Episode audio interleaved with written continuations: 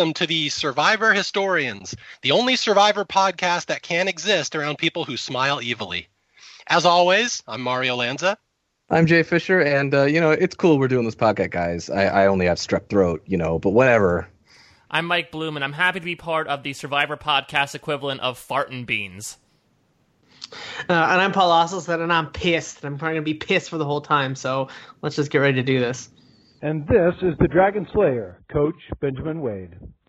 All right, and we are here to talk about a uh, very uh, unique, distinct, I would say, fairly popular series in the uh, entry uh, in the uh, series uh, in Survivor. What the hell did I just say? Survivor Tocantins. Although we should what an clarify intro. this right off. Oh man, yeah, we should. really we should clarify this. this right off the bat. Is it token teens or token cheens? What the hell is the, was up with the pronunciation here? Yeah, I mean that's that's the thing of like what do you go off of because I believe Jeff has always said token sheens, but I have no idea if that's the actual pronunciation of the area itself. So we might go with like the show's version of things since we're primarily oriented around the show, but for all we know that could be completely culturally inaccurate. Yeah, we have a couple teachers here. Let's have the teachers weigh in. What's uh, what's your stance on this? It's kind of like potato, potato, marquesa, marquesa, token cheens, token teen. So uh, whatever you choose, I choose the cheens at the end, um, just because I guess I follow Jeff's lead. But I, like Mike said, no idea what's actually accurate. Well, Paul, you're about to go teach some token teens, right, at your new job? That's right. That's so good. so I guess I, I guess I do need to say token teens then, because it wouldn't make sense if I'm teaching some cheens. It's a strong start to the podcast so far. Well, Oh, yeah, stupid wordplay. your, I, your I int- botched your the intro. Yeah. yeah, your intro was like you know after 60 or whatever episodes that we've done of this, it's nice to see that you can still cut an intro. And uh, we've got the the great joke by Mike, and uh, I'm just going to refer to it as the Brazilian Highlands. yeah, way easier. yes. Yeah. It's the Sade of Survivor season. It's spelled Sade, but pronounced Sade. There you go. That's my Denis Leary uh, homage. Okay, so here we are. We are following up a very uh, uh, unconventional Survivor season. What one of our readers wrote in and said, you know, Gabon is kind of like Napoleon Dynamite. There's no real way to clarify what kind of a season it is, and it's a excellent way to describe it. But I'm glad we're past that. And now we are up to the season of Coach and some other people. Oh, you said it was like Napoleon Dynamite. I was like, oh, it was an hour and a half too long. Ooh. oh. Jay hates the Mormons. I look Napoleon Dynamite. I, I, I I'm not going to speak bad of it in the sense of you know I like the concept and stuff like that, but like you could tell that that movie they they took a bu- they had like a bunch of things that they wrote down and then stretched it, and you could feel it. You could feel the length on that. Napoleon, there's no way you could possibly know that. I do feel like Tyson, with his deadpan delivery specifically in this season, could fit somewhere in the realm of Napoleon Dynamite. So let's see if Jay's continued apparent hatred of and everything associated with Mormons becomes uh, more fervent throughout the course of the season. Oh boy. Jay's No, no. anti-funeral potatoes. yeah, here we are. We are, we are shutting off one part of our market right off the Wow. bat. This is a strong start to a season. Just because I just because I said that Napoleon Dynamite was stretched. Wow. Um. Slippery slope. I'm not the one who said it was bullshit, Jay. You're the one that's talking shit about the Mormons. oh my god. Um, so it- this is an interesting one i- i- as far as seasons go because there there's things about it that are very traditional. There's things that are not traditional, and and by this in the sense that also I feel like this cast is very up and down. Like the the the standouts on this cast stand very much out. And then there are a bunch of people where, like, literally, I watched the first episode, and you know, we're on the bouncy truck with Jeff Probst going in there, and I'm like, wow, half of these people I totally forgot were on Survivor. Yeah. In my opinion, it's not an especially strong season, and I know that will kind of surprise people because people know I like Coach so much. But I don't. I've never thought Tocantins is especially strong. I think Coach and Tyson are such amazing standouts as characters. It kind of disguises the fact that it's a very weak season. But at the same time, I'm giving it a chance as I watch it. It's a very popular season. When you go on message boards and you see people asking, "Oh, what season? I want to start watching Survivor. Which one should I start with?" Tocantins is often mentioned. People always say, "Oh, start with that one. It's a good one. It's it's popular. It explains what Survivor is." So it's this is one that among the internet crowd has always been fairly popular. And that's, I mean, you have the Stephen Fishbach bump with Rob has a podcast and Tyson and stuff, but I think it was popular even before that. It's always kind of been had a good reputation, and I think that's kind of going to be my my challenge in this podcast to try to figure out why it has such a good reputation because I don't think it's especially strong. Well, I think it's going to have a lot of connection to the ultimate winner of this season in JT. We're going to have a lot to say about JT. I know that Jay sort of alluded to at the end of our previous Gabon megalith of a podcast, uh, JT's legacy, but this is such a fantastic season for the winner. Even from the beginning, we're going to cover the first like four episodes here, essentially through the rise and fall, if you call it a rise, of Sandy in this game. Uh, but even from the start, JT has such a positive edit that it I mean he's essentially the golden boy throughout the entire course of the season that looking back on it it really is not that much of a surprise that he wins 7-0 considering how much everyone loves him from the get-go. Yeah, and that's um, I've I've alluded to perhaps before. Tocantins is not my favorite season, probably my least favorite of the first twenty seasons, and I think it's always been hard for me to like state exactly why, and that's part of the challenge I'm giving myself in rewatching Tocantins is to really uh, pinpoint what it is about it that I don't especially love, and, and kind of what I what I've always said going into it, and we'll see as it continues on. Is one thing is what Mike you're just talking about with JT, and I thought I mean I think JT is fine, but uh, I just think the fact that it is kind of such an easy path for him, and, and how obvious it is, and how much time we spent on him now, everyone loves him. That's part of why I don't fall in love with the season. Um, and then the second reason is, uh, you know, that guy named Coach, who I, I, we might talk about a little bit. Uh, Coach is fine, but I'm also not a huge. I never like fell in love with Coach the way that Mario did in his great write up on the 115. And and I think Coach is fine, but I think if you don't buy into Coach 100%, it's hard to really love this season. So those are kind of the two big obstacles that that I see going going uh, back on this rewatch of Tocantins. It's interesting because I think that if this podcast, uh, you know, if someone from 2009, I guess that's when this aired, would like found this podcast somehow and listened back at it, they would be completely flabbergasted at the idea of people having such an admiration of Coach. Uh, obviously, we talk a lot about the historical connotation of these seasons, but I'm I'm assuming it's something we'll repeat over and over and over again. And Mario, you I think hold a lot of credit for this. For a while after Survivor Tocantins, Coach was deplored by nearly the entire Survivor fan community as just a douche and a smarmy asshole and talks out of his ass. And it only took in recent years for people to come around on that almost ironically. There are some exceptions, Paul being included, that still kind of look upon him with that negative attitude. But at the time, and you could tell from the edit how much the editors were having fun with it, but nobody was having fun with Coach at the time the season aired. Everyone detested him from what I could see.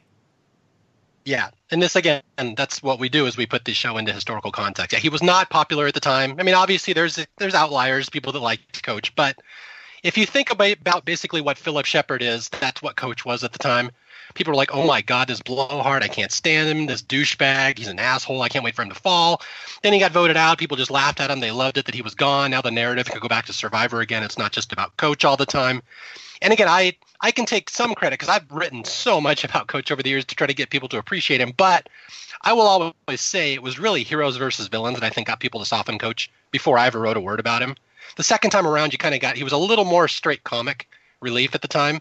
Like he's presented very seriously in Tocantins to the point that I know Coach himself has told me when he watched Tocantins, he's like, "Yeah, I would have hated that asshole too. Like that that guy was just a dick that they portrayed on the screen." So I do think heroes versus villains had more to do with that than I probably did.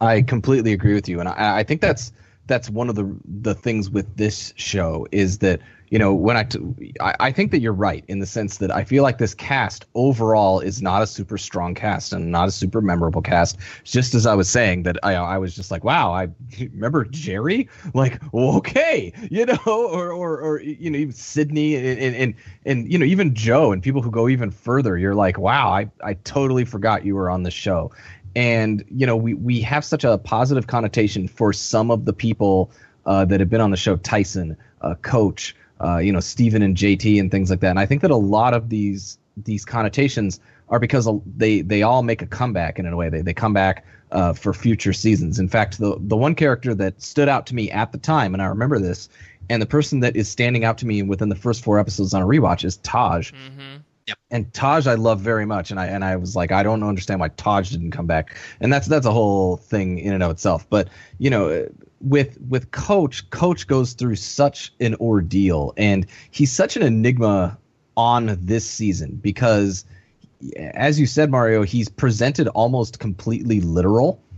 And the problem is, is that people sort of look at this and they're like, is he making a mockery of the game? Because he's quite terrible at it, and he's trying to play it, but then they're like, is he? Jo- he's got to be joking. Is he joking? He's not joking. Oh my god, he's not joking. No, he is. He's in on it. No, isn't he? I don't know. And it's this weird sort of sort of thing. And and and I think that Stephen, you know, because of his uh, connection uh, with Rob as a podcast and, and further on things like that, I think that people look back uh, very very fondly on Stephen. And I think that JT you know, at the time, you know, Earl got a 9-0 victory in Fiji, but Stephen gets, you know, JT is going to get this win here, and it's, I think as Mike said, the from from second one on JT's edit, it was so angelic and heavenly, and just you know the heavens opening up and smiling down gave us this gift of JT, and you know his legacy going forward is going to be super fun as well. But for this one season in in Tocantins, he's going to be uh, basically untouchable, and and it's it's just sort of an interesting thing to watch. Yeah, the one thing I want to say about Coach, and just to put this into perspective, I mean, I've been writing about Survivor for what 17 years now almost, and I have never experienced more pushback from my readers ever than when it was learned that I was going to try to make Coach a big star on my second one, Funny 115. That was the biggest pushback I've ever had. People saying, how dare you try to make that guy fun and interesting? Like i will i will never read anything you ever write again if you try to make po- coach positive. So and t- again keep in mind i've taken on russell and russell nation and i got more pushback from coach people that hated coach than people who loved russell russell. So yeah it's it's been quite a quite a relationship he has had with the survivor fans over the years and i'm just happy that i was kind of right there in the middle of a lot of it. Right because well i think that russell is more it's more linear right? Like mm-hmm. like you know, there's people that are like, wow, Russell really doesn't understand Survivor. And then there are people that are like, Russell was robbed. And it's really just this put, there's no one ever is just like, well, Russell, he's okay. Or, you know, well, Russell, you know, he, he made a mockery of the game on purpose and stuff like that. With Coach, there's always that angle where you're looking at him, you're like, this guy literally can't be real. Like, like his stuff can't be real. So so then there's that but then but then you're like, well maybe it is. And so with coach there's that third angle of is is is he real? Is he not real? Is he openly mocking the game? Is he not mocking the game?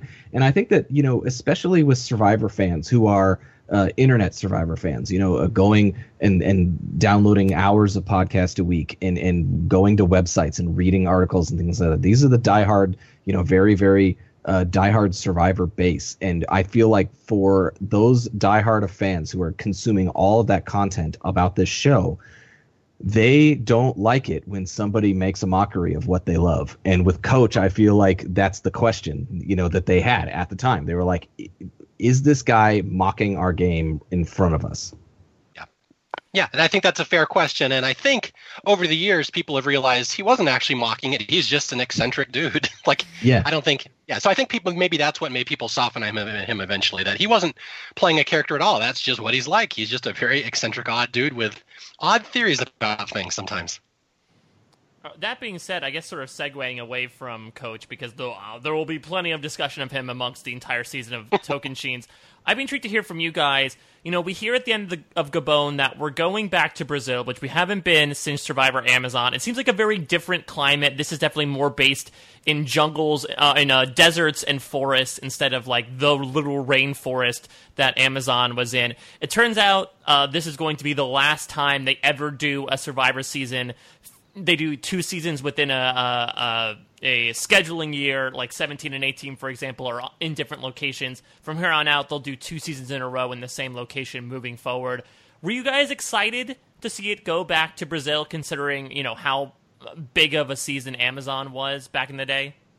I love this location, and I'm glad you brought up the point what you said, uh, Mike. Not only is this kind of the last time that we spend a single season in one location, uh, it's also the last time we are no longer going to head to an island. Like this is kind of the last frontier for being in a landlocked location, something different, something unique. I remember when this first came out, being very reminiscent of Survivor the Australian Outback. Um, even though we're, we're in Brazil again, the river and, and kind of the desert climate reminds me much more of what the contestants on season two did. So I remember it being very exciting to be going to this new place and very stunning with all the stuff we saw about it. So even though I started off this podcast dissing Tocantins, I do have to give it a lot of credit for really utilizing the location they're in, and, and they really have a cool theme with things. The fact that you have the first time we have a tribe that's wearing black, you know, buffs that isn't the merged tribe. So this is still a point in the show where they're putting a lot of time and effort into uh, the show to reflect the location it's in. So I'm I've loved the location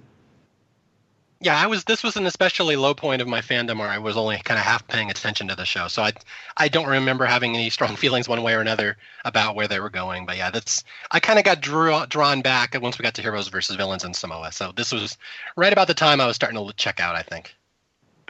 Yeah, and it it this marks the time as well in the sense that this this is one of the last times that Survivor sort of you know as Paul mentioned you know we're from here on out we're going to islands we're going to use the same location multiple times. And I mean hey that's not new. We how many times have we used Panama by now? Um, lots. So so that's not totally totally out there. But you know you're right. Survivor basically realized well we just need to be on water islands and do water challenges. And it, not that they're tightening their budget per se but I think that Survivor basically realized that you know, if we change the theme and we have characters and stuff like that, the location doesn't matter as much. And this is so we're we're starting to get a focus away from location and location based things and just more about you know the the game the twists the, the idols the things you know the, the the way it goes from from here on out. And so i think for a modern fan if they listen, listen to this podcast they're sitting there going like why are you guys caring so much about the location? And it's because we did. Once upon a time we did care about the location. I think this is one of the last times where we went somewhere super unique and you know it, it had the you know and we got the intro with jeff on the truck. And and i mean we're, we're going to do that later on and things like that. But it was very reminiscent. You know, as Paul said, the location reminds you of Survivor Australian Outback. The truck intro reminds you a little bit of Survivor Africa. I was really mm-hmm. sad that the guy didn't yell at them to go down, down, down at the end Bye-bye. and like point a point a gun or whatever it was going on. You know, it was. But but it was a callback to to previous seasons and previous other locations, but somewhere new. Yeah, I had a note about that. I was trying to remember. Was this the first time since Africa that they did the truck drop off. I know they'll do it a couple of other times. I think uh, Survivor Worlds Apart, they did the truck. I know one of the tribes in Cagayan started off on the truck, but was this the last time they had done it after Africa? I think so, and they did a One World did the truck too. Was there a truck in in the apart, you know, in in the five different ways they came into China? Was wasn't a truck one of the like oh, sure, eight yeah. modes they, of they transportation? time. right. That doesn't count though. traveling through. Well, time. speaking of going, speaking of going back in time, it's really interesting when, first of all, like Gabon, for some reason, they start with this like amazing race like CGI globe shot. I guess they like got it, the footage of it, and decided to you know get its uh, its money's worth by doing this. But then they're like, Jeff says, "Here's Brazil. It's known for its soccer and its beaches and its vibrant cities. We're not going to experience any of that because we're going into the middle of the forest to play Survivor." yeah, totally irrelevant. yeah, and it's always a weird thing when you talk about like Brazil's just one of those really weird countries where you know, you have to remember Brazil's fucking huge, right? Like it's a huge country and it's got big cities on the coast, but also, you know, what, 85% of it is the Amazon? Mm-hmm. So it's very weird to me. Like they're clearly not playing in a city. So he's just like, this is Brazil, known for all this city stuff, but we're going to the Amazon. It's like just just lead with the Amazon then. Like leave the other stuff out of it. Like it has nothing to do with where we're going. So Jay has now dissed the Mormons and the country of Brazil. You know, keeping track for you if you guys are keeping track at home. That's like seven. That's like seventy five percent of our audience. you know, I, exactly. I've, done, I've done, I've done, I've done big reports on on the country of Brazil. I will not have it. I will not have it from you on dissing Brazil. I just won't. Is that where they found the gold tablets or something, Jay? Oh my lord. All right. Um, uh, one other thing I wanted to mention before we start here is a lot of people call uh, Tocantins a back to basics season. Yeah. And I will let you guys explain. I know that's that's a that's a term that I know touches a nerve with Jay, but uh, is this a back to basics season? This is what a lot of people you hear this discussed a lot. Oh, they went down to 16 people, final two. It's a back to basics season. What do you guys think about that? I almost feel like this is a weird, like, indicative statement, but uh, I feel like if you consider China a back to basics season, that you would consider Tocantins a back to basics season. In that we're still in this experimental phase in Survivor. We're going to talk about a couple of starting twists here that would not exist in the first seven seasons. Maybe they throw it in in nine and 10 when they were trying things out. But like Survivor China, I feel like it's sort of straddling between two worlds where, like Mario, uh, you said the, the skeletal structure of it is very similar 16 people, two tribes of eight no swaps, merge at 10, jury at 9. One of the last times there's a final two in Survivor history. So that's all there. At the same time, you still have the idols. You have Exile Island. You have these twists where you can swap tribes. We have this very new editing style that I'm sure we're going to talk about, where there's a lot of focus on a few people instead of maybe all around more egalitarian like it would be in previous seasons. So I, I would say that w- I would consider it a back to basic season if you would consider China a back to basic season.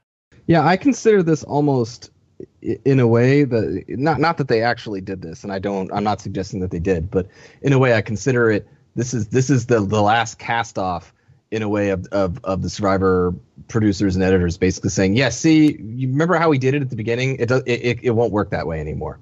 And so they sort of did a thing where they gave the classic structure like you said start at 16 merge at 10 have a final two you know have you know the the very traditional sort of uh, thing that way with no swaps, but then adding in a bunch of the modern twists and basically going, see, see what happened? Dude won 7 0. It's done. We're done. We're done with that. We're now going on and moving to, to new things.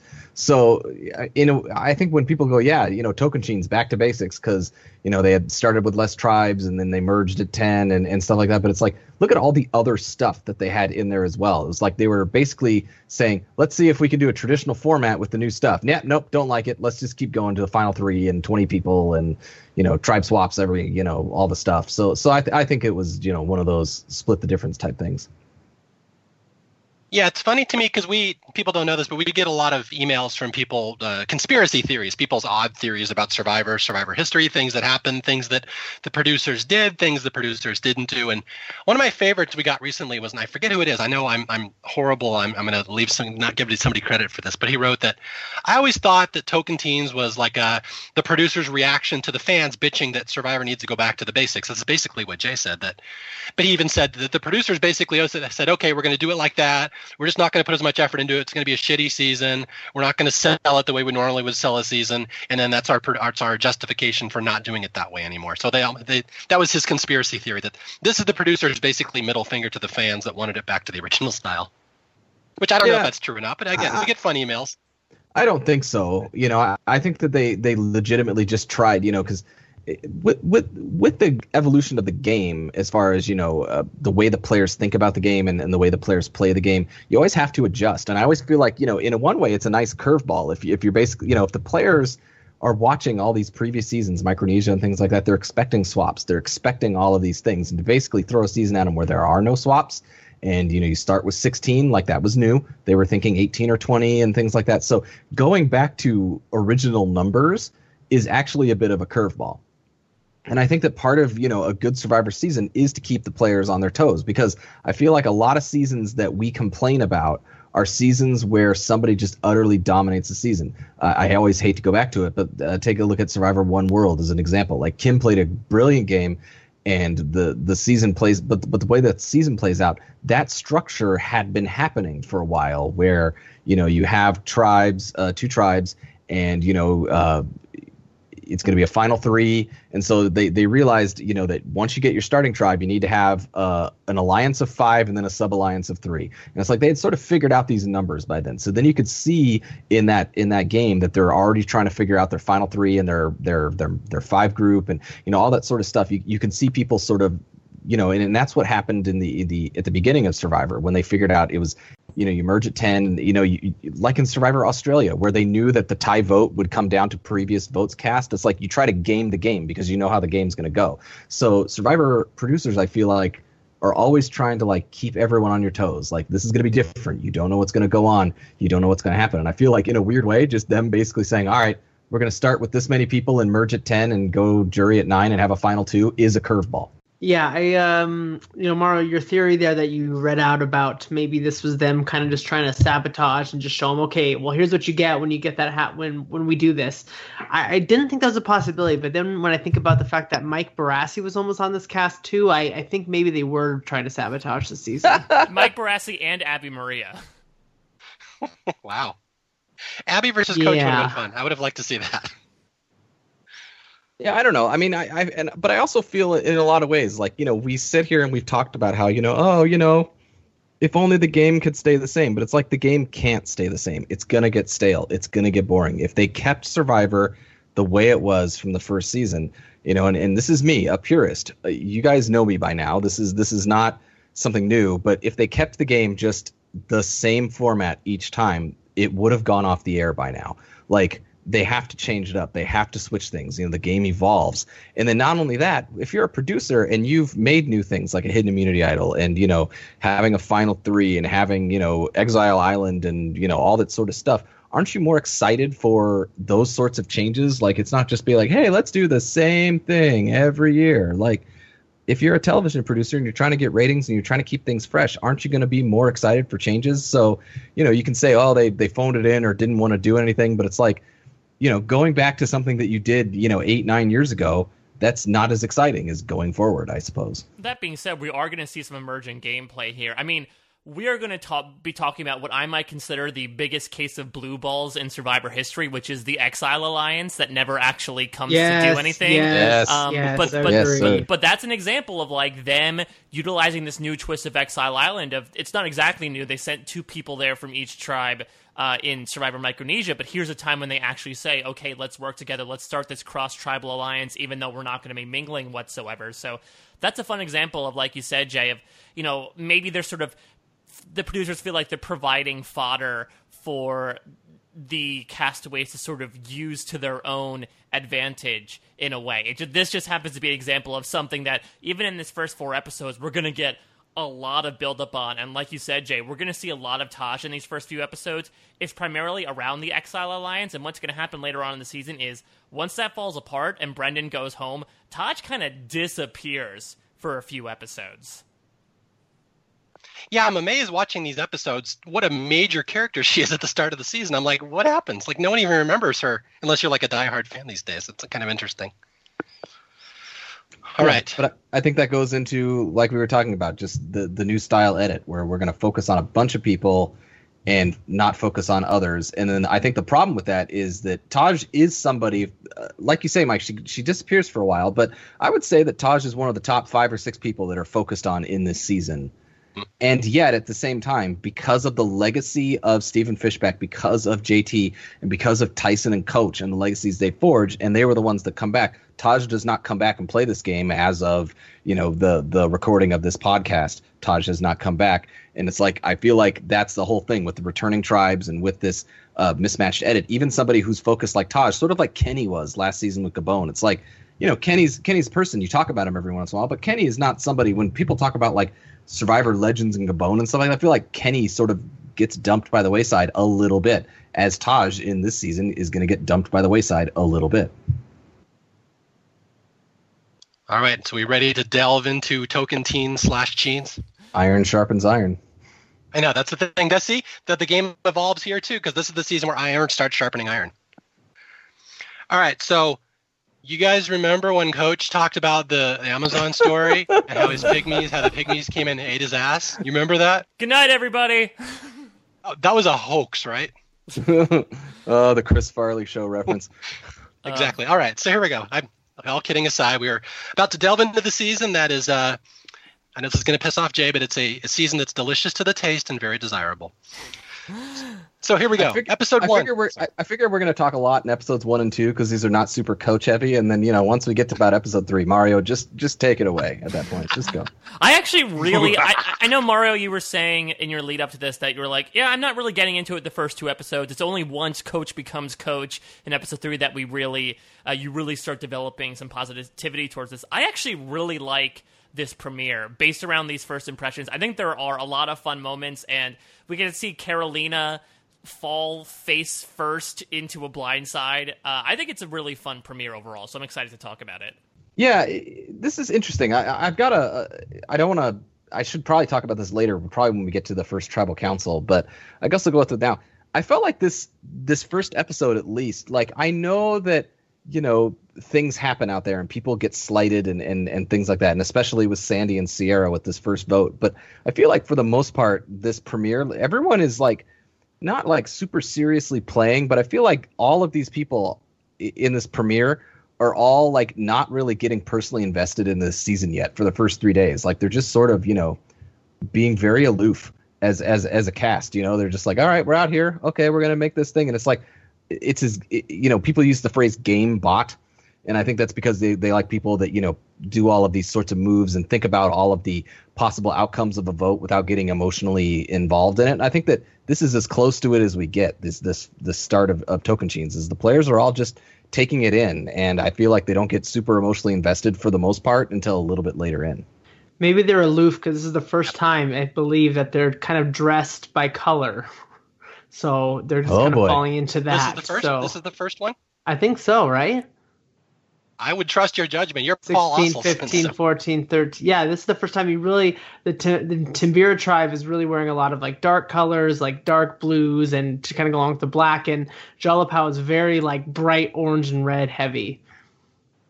yeah it's it's not one color but it's it's a scheme Yeah, I was, Right. trying, I was trying to remember. Yeah, this might be the first time because it's sort of become a modern conventionality now that like people are that are on the same tribe usually wear colors that are closely associated with their tribe, just so there's fun little matchy matches and the promotional pictures come out nice. But this might be the first time I remember that like the internet in preseason pictures was like. Oh wow! Like they look like an advertisement for the color red. They look like you know an LL Bean catalog advertising the Dark Collection. Uh, so it's it's become a thing that's really become fervent in modern Survivor seasons. But this might be the first time that outright they're wearing colors specifically associated with the color of their buffs. You, you guys are so lucky you well? have me. do you think that do you think that tested well like do, do could- like i'm trying to figure out the, the the logistics of that right like you know having having jalapao be in reddish tones and having timbira be in you know uh, blues and blacks and stuff like that like does that you know does the audience you already like when you when you switch tribes you get the little you know you get the little phrase jalapao like on your on your uh, screen and you can see you know the, people are wearing buffs you can you can usually tell which camp is which but did Yeah. somebody not like w- did someone basically like, you know it would be great is if they all on the tribe wore like the same color Oh yeah, did, did they got they got JT in the booth? I'm assuming is that what your impression was? Well, one thing I've kind of wondered about, is so you see that this color scheming really picks up here 18, 19, 20, and these are going to be three seasons that we're going to go in a row without having um, a tribe shuffle. And I'm wondering if this is coming on after Gabon, where it really was like shuffle, shuffle, can't keep track Yeah. of where anyone is. Shuffle, if yeah. there maybe was a push for them to really try to bond these tribes and kind of get back to that old school, like one tribe dominates that kind of mentality. And I, I have nothing to back that up, but I wonder if that had something to do with it because you wouldn't think you would go towards this color scheme if you knew they were going to be shuffled up in episode four. All right. So do you guys remember when they were coming in on the truck? And co- okay, never mind. So we start uh, Survivor 18, uh, Tocantins, and we start with the two tr- or the one truck. There are two trucks, two trucks coming in, and you got all the Jala- Jalapaos on one tribe, all the Timbiras on No. the other. no no they're the same truck No, they're Are sitting across from each other. One just truck. one truck All right. I was right. I was correct the first time. Thank you. two tribe two All right, tribes yeah, so one they're- two tribes one truck And I guess the twist would make more sense if I'd remembered that. Now I get it, that they have to grab the supply. Okay, so they get in, and there's a lot of little uh, overdubs at the start where the players are making first impressions on one another. And this is, I have to say, one of my favorite jokes to start off a season right off the bat. You guys know which one I'm talking about, right? The Tyson one? Yeah, so Erinn, so Erinn Yeah. gives her first impression of Tyson when she's like, "Yeah, tall, spiky-haired model boy, love him. He just seems like a good guy to have around." And then it immediately cuts to Tyson with his deadpan being like the younger brunette. She comes off to me like kind of a bitch. Uh, and we get we get you know follow ups with like Stephen and Sandy talking crap about each other too, but like that's the perfect one. And it's also a perfect setup of Tyson's style of humor, which is not only to be like completely dry, but be dry and berating at the same time. Tyson reminds me, and again, we're going to talk about Tyson so much. He reminds me so much of a guy I, I was roommates with in college, this guy named Jason. Jason had a way of talking to someone, and as he was talking to them, it sounds like he's being super friendly, but he's actually making fun of them to their face. And it's just the meanest way of doing it, but he's really sneaky. And like everyone around can get the joke and they're all laughing, but the person he's talking to doesn't have any idea they're being made fun of. That, to me, is Tyson in a nutshell. Yeah. All right, so here we go. yeah, so the, I, I I can't describe it. We're we're gonna get more into Tyson. There, there's lots of Tyson. Yeah.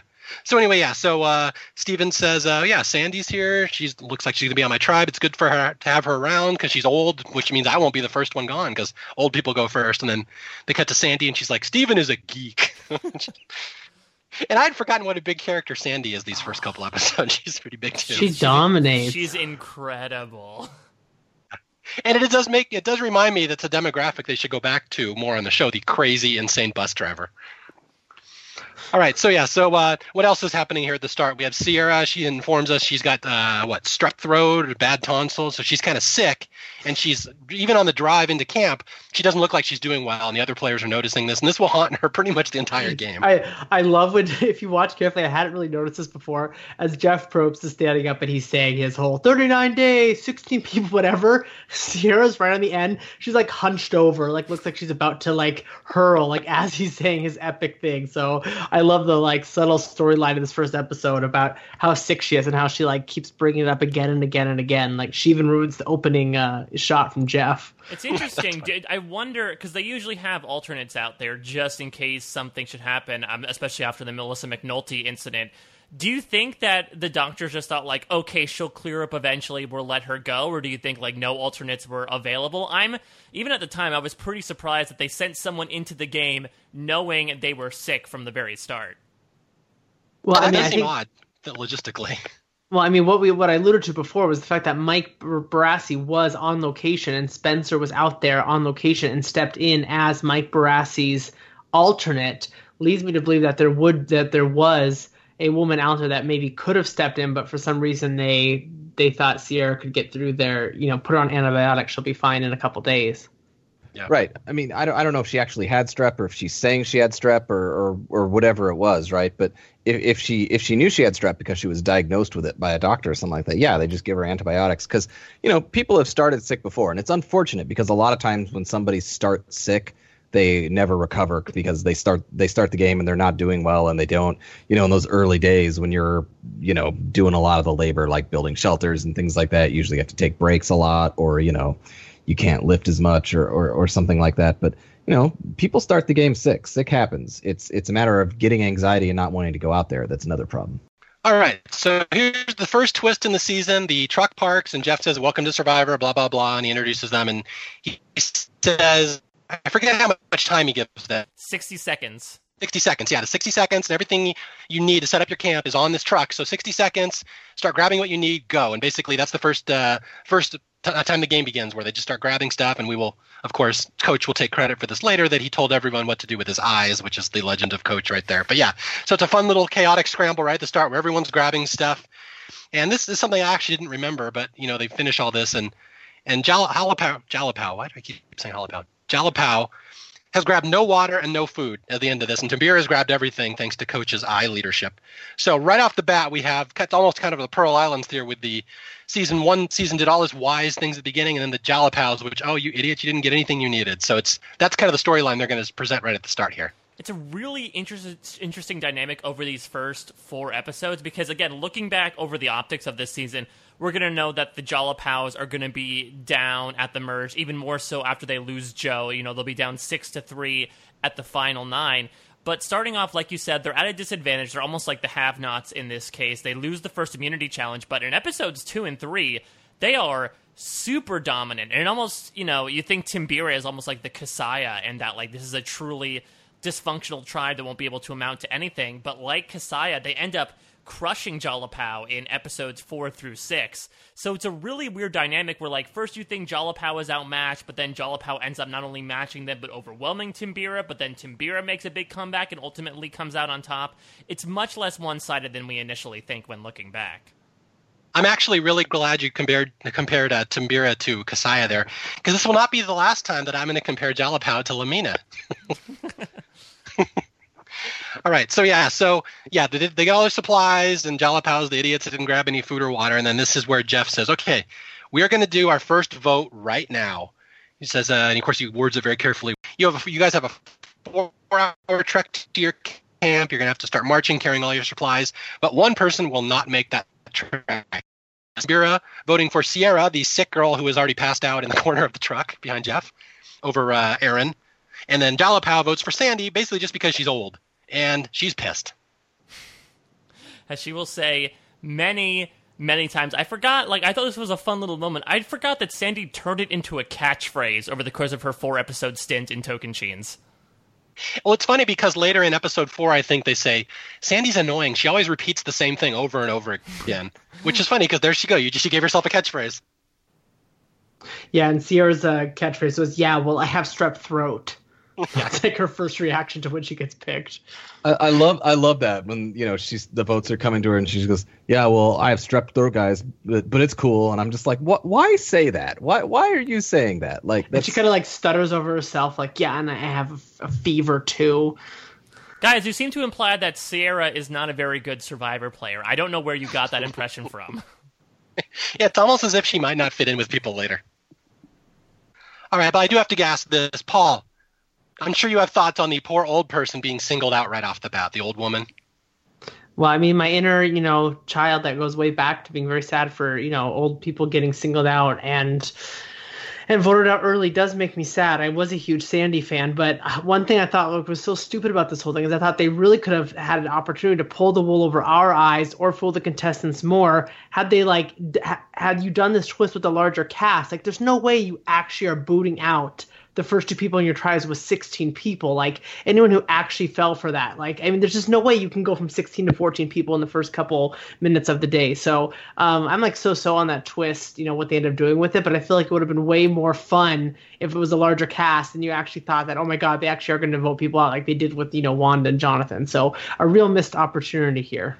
Yeah, and to be fair, Paul would have also liked the twist more if they'd actually pushed Sandy out of the truck, so she would have fallen down as well. I mean, come on. There's some awesome sand dunes there just to see her kind of roll for a while. But she kind of looked like she did roll through some sand dunes, how dirty she was already off right off the bat. So I like to pretend she did. Sandy on the sand dunes. It's perfect. That's right. That's right. But you know, Jeff Probst really was in the. I watched the TV guide. You know, me and Renee got together and pulled up some tapes. So we watched the TV guide preview of this season. Which, by the way, Sugar Sugar hosted it. Way better host than uh, uh, Parvati. I was like, oh, this is good. Did they get someone professional doing this? And I was like, oh, that's Sugar. Um, but you know, I, we I made fun of Parvati last time, who hosted it in the uh, the LA Zoo. They got even more. They got even closer to the wild. This one, they went to the Rainforest Cafe in Anaheim, California. so you just have like Sugar moving around the Rainforest Cafe, standing in front of different fish tanks. I'm pr- I'm pretty sure that they just grabbed Sugar off of her afternoon shift at the Rainforest Cafe to film this special. yeah, they weren't very busy. She was just the hostess, so they you know they grabbed her and said, "Hey, can you can you read off these lines?" But um, in this in that very tacky TV guide preview, Jeff Probst is already talking about this twist they're going to have, how it's all about first impressions. That's really something they're really going to play off in this first episode. Also, to be fair, Anaheim is known as the Tocantins of Orange County, so that kind of makes sense. Our California listeners will appreciate that. Oh my god. oh, so right down Katella. Right down Katella. All right. So anyway, yeah. So the two people that were voted out, Sandy and Sierra, obviously they're not out of the game. Jeff says, "Well, you know, this you have an opportunity here. You will get to go fly to your camp. You don't have to take the trek with everyone else. You'll get a helicopter ride." And uh, I forget if he tells them they have an important choice once they get there. But they, when they get there, there's this whole thing. They're going to have a choice to make. They can either go look for the idol, or they can set up camp. Do you want to do things something for yourself or do something for your tribe. So this well, is a cool it, little thing. And so and, and, off, and, off Sierra and Sandy go. Yeah, uh, Jeff Probst's dick moment in, yep. in, a way. Yes, like dick, dick, dick, dick, dick. Thank yes. you, Jeff, God. yeah, Jeff Probst's dick moment because you know, first of all, they have this vote, and and you're right, you're right, Paul, in the sense that like if if you're doing the math out there, you're like if we're starting with 16, there's no way that they're voting two people out, and we're gonna have 39 days with 14 people. Like okay, you you could you could sit here and think and do that math, but if you're in the moment, and that's the thing, we're watching at home, we're watching a clip, we're we're objectively doing the show, uh, you know, through through our own lens. But it's like when you're out there, you know, in the heat, in the moment, on Survivor, doing it. I'm sure that you know you're getting caught up in everything. So you have this vote, and then Sandy is voted out. I mean, she's upset because she's like, I'm out. I'm, I'm. Game just started, and I'm already out of the game, and like she's super mad. And then you know Jeff's just like, well, you're not out of the game, and she's like, oh, thank you. And then just like they I wouldn't be celebrating if I were you. And it's like, yeah, I would. I thought I was eliminated, but I'm not. You know what I mean? But then he gives the whole, you know, well, you were singled out by your tribe. You have a lot of making up to do, Sandy. he tells he tells her um, this is a game about social integration smiles is not what i'd be doing and I watched. I was as I was rewatching the show earlier this week. I had a friend staying with us. He's actually from Norway and like very little Survivor knowledge at all. And he was like just laughing his ass off at this scene because as you know, Jeff's going on this huge spiel about what she should be doing and what she should be thinking about. Um, Sandy just kind of has this shit-eating grit, grit on her face, like she's just kind of like smiling and nodding. And my friend's like, "Oh, all she cares about is that helicopter." She's like, "Helicopter, yeah, yeah, helicopter, helicopter, helicopter." Uh, now I, am trying to remember. Was this the first season that Jeff was officially an executive producer, or was that during Gabon as well? That's a good question. I'm not sure. What? We stumped Paul? It was definitely around this time that he became executive producer. So I wonder if we could see like a marked shift in his tone. I mean, there have been Jeff Probst stick moments in the past, as Jay has alluded to, but I wonder if he like sufficiently changes the way he handles his role on the show now that he's officially signed on as an, an executive producer after that period not so long ago when maybe he was uh, ready to say goodbye to Survivor? It's an excellent question. Someone will have to look that up. I maybe. nominate Paul. So anyway, they, look that up. so they uh, Sandy and Sierra get helicoptered over to their camps and they skip the four-ish hour trek uh, that, that we'll get into. But when Sandy and Sierra arrive at their camp, they are greeted with uh, a cup like a pot of and basically a note. And the note basically says hey we gave you some crap. Uh, you can uh, set up your camp maybe while the people are hiking here or here's a clear clue to the immunity idol you can start digging. Yeah. And sandy's note wasn't there a little fine print at the bottom? It said this is social integration you moron. So give your sandy. more in print. Yeah sandy. Hope you fall sandy. out sandy crater uh huh. Uh huh. Uh huh. Uh huh. Stick. Uh huh. Yeah. Stick. Stick. Uh huh. Stick. Yeah. All right. We'll get to all that in a minute, but first we got to have all these interactions with all the players. This is where we get our introduction to everybody. So, so we get we start with Jalapao, and we get our introduction to you know we had Frosty uh, in Survivor China, and we knew how big of a hit Frosty was. So let's get someone even younger. Bring on Spencer Dumb Doom. I don't know how you pronounce it, but 19 years old, the youngest Survivor contestant at the time. Dum dum dum dum dum. Yep. That's, uh, wow. Uh, well, you got, you, Jay. You got oh oh man. Although I, I was waiting for that one. Yeah. Okay. Although I feel like you know with with Spencer's uh, uh you know thing, it, it's nice and all that he's officially the youngest Survivor contestant ever there, but like that's that that was basically his contribution to the opening episode of Survivor, and it's like it's never a good sign for you when uh, your your confessional is I'm uh I'm 19 years old. Yeah. I mean, do you think most for Survivor fans remember Spencer? I'd say it's like maybe 3% even remember who this guy was. And it's he seems like a nice enough guy. But yeah, he almost has no impact in the season whatsoever, and then he'll be replaced by a much more popular Spencer a couple seasons down the road. But yeah, he's that, again, like Mike said, it's a big deal that they pointed out in the episode that Spencer is the youngest player in Survivor history.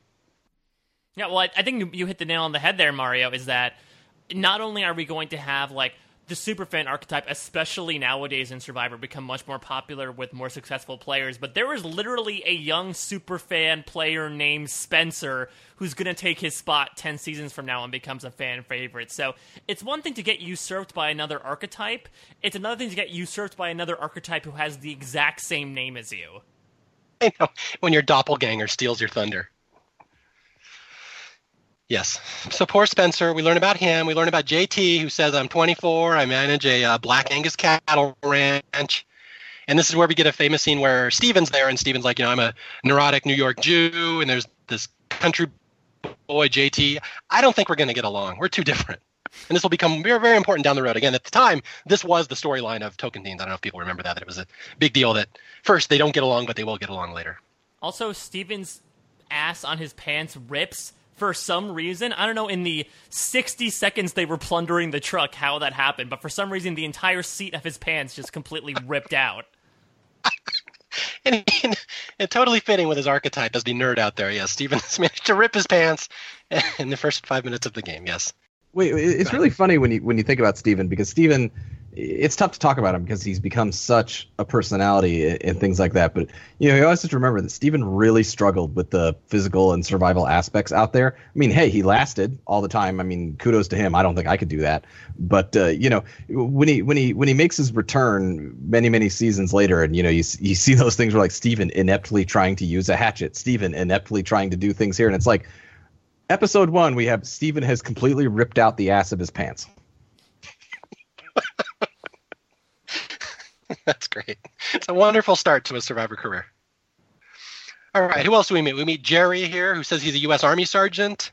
Uh, who else? We meet. Uh, we meet but Coach. Oh, there's a guy anyone. named Coach here. Yeah, he's not going to tell gonna, anyone. Jerry's not going to tell anyone because you know, good good for you, Jerry. You keep that in your back pocket. Jerry will be just as relevant to the season as Spencer. It'll be fantastic. We'll get a whole lot of these characters. Well, it's, right, it's like yeah, it's now, like Willard and Palau. It's like I'm not going to tell him I'm a successful lawyer judge guy. It's like, yeah, you, you you go you do that, buddy. Go for it. Yeah. All right, and now Coach. Who? How did they describe him at the start? I tried to delay man. it. I tried to delay it. Ugh. Yeah, Coach is we got a, to the good stuff. He's a Renaissance man adventurer, and he outlines his dual career roles right at the top here. Uh, he, you know, he he daylights as a university soccer coach and essentially nightlights as a conductor slash artistic director of a symphony in Northern California. and to be fair, I mean, we're going to give Coach so much shit here, but he is a fantastically successful soccer coach. He should read up on some of the stuff he's achieved with that team over the years. I think they're like national champions even right now as we speak this or something like that. He's like he's he is a really good coach in real life. And that might be the last compliment we're going to give here. Bearing coach was shit here. Okay, so here we go. So, coach is going to give us his theory here that uh, I'm here to change this game. You know, Survivor's been too staid over these years. It's been kind of it's stuck to the same formula, but we're going to make it this season where only the strong survive. That he wants iron to sharpen iron, and he prays. All he prays for in this game is an opponent that's worthy to defeat him. So this is coach's thing. He's going to change the game. He specifically harkens upon quote unquote our ancestors, including the Native Americans, the Vikings, and the samurai. You know, the shared ancestors among all of us, including Coach. yes. It's sort of like the so anyway, so we have I, I, like the fact that like all modern people are descended from Native Americans, Vikings, or samurai. yes. and like, dragons. You forgot dragons you know there there's more there, there's more there's more ancient civilizations. Well i don't remember them. Well they did not fight valiantly. Coach as a as a character he's like in Dungeons and Dragons, I'm gonna go full nerd here, but in Dungeons and Dragons, there's someone who wants to multi-class, and like, I have a character who's a fighter slash druid slash uh, mage slash thief slash archer, like they just can't decide on one thing. That's kind of coach and survivor here. It's like you can't really specify what he is because he's way too many classes all at once. Coach is the guy that you that you play D and D with, who's like, okay, you see a spider in a tree, and coach says, I I swing around the tree and I stab the spider from up, and then I do a backflip in the air, and he rolls like a two in acrobatics check and completely fails every time. That's who coach is. Critical fail. Right, because he, he's got so many classes that he like doesn't have any like particular skills. Yes. So it's just like yeah, you're just like, oh, you see a spider in the dungeon. What do you do? I, uh, oh God, should I shoot it with my arrow or should I do the things? And it's like, well, it's none, none of it's going to hit for much damage. So just whatever you want to, just shout at it. That's fine. Kill it with my eyes. All right, so here we have a conversation here at the start of the season with Coach and Brendan of all seasons. Coach and Brendan are going to have a fun relationship through the season, but uh, this is where he he tells Brendan basically, "You're the strongest one here. I'm the strongest one. I want you to go with me to the end because I I need someone strong that we can conquer this game together." So they're going to have a very interesting relationship as uh, basically Dragon Slayer and Dragon as the season goes along here. All right. So now we get to camp. Now we can talk about what Jay alluded to earlier where uh, Sandy and Sierra both get a little dilemma. Do you want to go look for the idol, or do you want to ingratiate yourself with the tribe and start building the shelter? And I love, I think, Paul, your theory about like Sandy almost being like some sort of golden retriever that's just distracted by the first thing on her mind totally comes into play here. We're like, Sandy's just glossing over most of the words. She doesn't even remember the name of her tribe. She's like, you have a choice. You can choose to set up your camp for jalapeno, or I, I don't, I don't remember how to say it. It's just, and then she again, like Mario said, she repeats things. She brings up that jalapeno line once her tribe actually gets back to camp, as if this Jeff's lines are echoing in her head of like endear yourself to them, and so she thought like, let me pull out my jalapeno line. That's certainly gonna get them on my side. Uh, I love everything you said. My favorite part about this is both Sandy and when we when we get to Sierra, as they're reading it, there's a certain line that just evokes like a, a small response from both of them, and it's the line about your tribe chose to leave you behind. And Sandy just kind of stops and looks off to the side with a dirty look. And eventually, when Sierra does it, Sierra just kind of mumbles, "Thanks a lot." And I just love how that like same line, like they each had to say something at that line. it's it's funny though the choice, like when you think about it, because you know this this is not you know they've they've had other things like I remember in uh, uh, Worlds Apart, you know there was a, there was a thing at the beginning with with people who got to their camp first and and and whatnot, but like with this one, this is they literally have set out shelter building supplies like palm fronds and some wood and twine and things like that, and they're basically like, well, you can get started, or you can dig for the or try to dig for the hidden immunity idol, and you know Sandy chooses to go look for the idol and does no work around camp. And Sierra actually makes the other choice. She's like, well, you know what? This may be stupid, but I'm going to go and build a shelter. And I don't necessarily know what's correct, but what I love, what I absolutely love, is that both of them were incorrect to the tribe that came came to them, which I think is great. I also uh, this also should be important to point out that Brendan's going to point this out in a couple of episodes. The idol that they're that they would be able to search for is not the hidden immunity idol. For the third season in a row, we have this weird idol that can only be played at the first tribal council you'll attend. I feel like they only maybe do this one or two more times, but it's so interesting in reviewing seasons 16 through 18 in a row that all three of those seasons start up with, start off with this twist where one person from each tribe has a chance to get guaranteed immunity at their first tribal council, and that's it.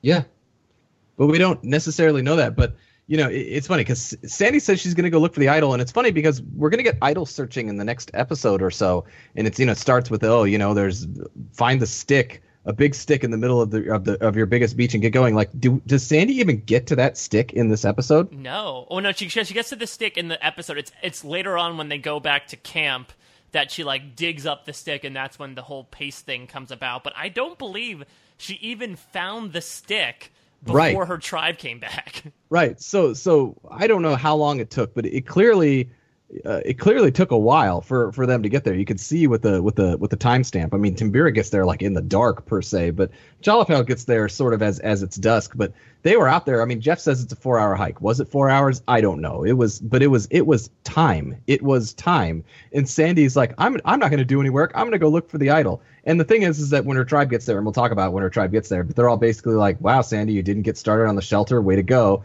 And you're like, "Well, yeah, she was looking for the idol, but did she even find the stick in the in, in the sand?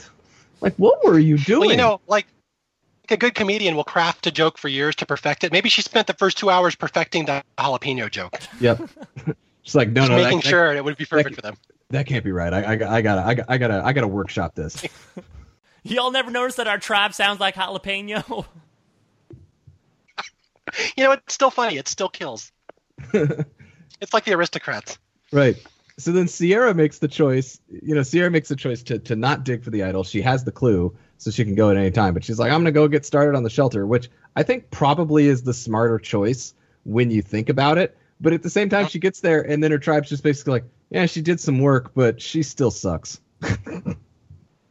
Well, yeah. In her defense, she it's possible she could have got germs all over the shelter and infected everyone and made them sick as revenge. So welcome perhaps that was her strategy. Welcome to Strepland. Yeah, she, she essentially she essentially built a giant quarantine center for her entire tribe. this is the Strep Shack. yes, yes. See, Sierra's building her quarantine. We're like in the stand here at this point. All right, so uh, the one note I, want to point out here is I'm watching this episode with my wife, and we get to the scene well, kind of where, where Jalapao arrives, and Carolina, Carolina starts talking in that squeaky, annoying voice. And my wife has a visceral reaction. She's like, "What the hell is that? Who is that? I've never seen that person on Survivor. I've never heard that voice before." And I'm like, "I don't even remember this Carolina." So was, I just wanted to point out how annoying she is in the one episode she's last. I feel like Paul has an opinion on Carolina. I'm really intrigued to hear his thoughts on her. I she I'm actually pretty indifferent to her. What I think is most interesting about her is in some of my preseason prep, I also watched Jeff Probst's cast assessment, and it was funny because he talks so much about first impressions. He has some pretty good first impressions with a lot of people on this cast. He really, you know, the people he says are going to be gone soon, or who he really fears for, uh, Candace, Sandy, Spencer but then he's very, very high on Carolina and just really thinks she's a tough cookie and she's going to get the job done and stuff. So I don't know where that went wrong because I think, much like Mario's wife, the minute she starts talking, you're like, oh, honey, this is not going to be a very long game for you. Yeah. All right. So speaking of that, we're going to day two here. It's kind of nightfall. All the tribes have arrived and they kind of have to work through the night and stuff. And so we get to day two, and it immediately starts off on Jalapao with Carolina being bossy and telling everyone what to do in her squeaky little voice. Well, she Like, said oh in the preseason. My God. In the preseason, said her strategy is going to be just to put her head down and work and not say anything. Oh my god! I, see, what I will say about Carolina is that she's a dreadful Survivor player, but at least she's like she realizes that about herself, but actually, which actually might make her a worse Survivor player because she actually acknowledges her faults, but still plows through anyway. Because we'll get much more of it after they lose the immunity challenge. But Carolina definitely starts here by being like, "Yeah, it's hard for me to keep my opinion to myself," and she's going to become the bossy one very quickly, though. And also, uh, you know, she has a, another target in the woman that says like, "Oh, y'all, I gotta go to the bathroom," and disappears for half an hour to finally find the stick in the middle of the beach. Yes, this is where we get Sandy with the pace, where yeah, she goes down to the beach, the beach, look for the idol, and she reads the uh, tree mail. It says, "Walk ten paces," and she gets the quote, "What's a pace?" Which I, I understand what she's saying because it's pro- a pace is probably different for every person. Like what is, what is the physical measurement of a pace? What exactly is it? I, I understand she probably knows it's a step, but it's one thing people like to make fun of her, and we of course will do it as well. Well, the, the other thing though is that so it's ten paces you'll walk towards the lone palm tree, and you're right. The pace thing is one thing, and I love Sandy reaching out to the pace gods for help. Uh, but I don't think she even found the lone palm tree, which, again, considering that this is a woman who could not find a stick in the middle of the desert in the course of four hours, I think that's very telling that she could not find the lone palm tree in the middle of this forest. What's a palm tree? All right, so uh, yeah, so we have uh, Sandy, we have Carolina. Go get me some firewood, Stephen. And now we go back to uh, we- we're going to Timbira for the first day, and this is where we learn a little bit about Tyson's strategy. And Tyson says, you know, I'm just going to be the funny guy out here. I'm just going to make everyone laugh. And this is the season. This is the scene where we get right off the bat. I forgot it was this early in the season where Tyson decides he's going to go get some water, and he goes naked. So he's just walking around, bare ass hanging out, everything else, little bits and pieces hanging out, and Debbie's just cracking up, and I think it's Sierra or Erinn, I forget who the other one is there.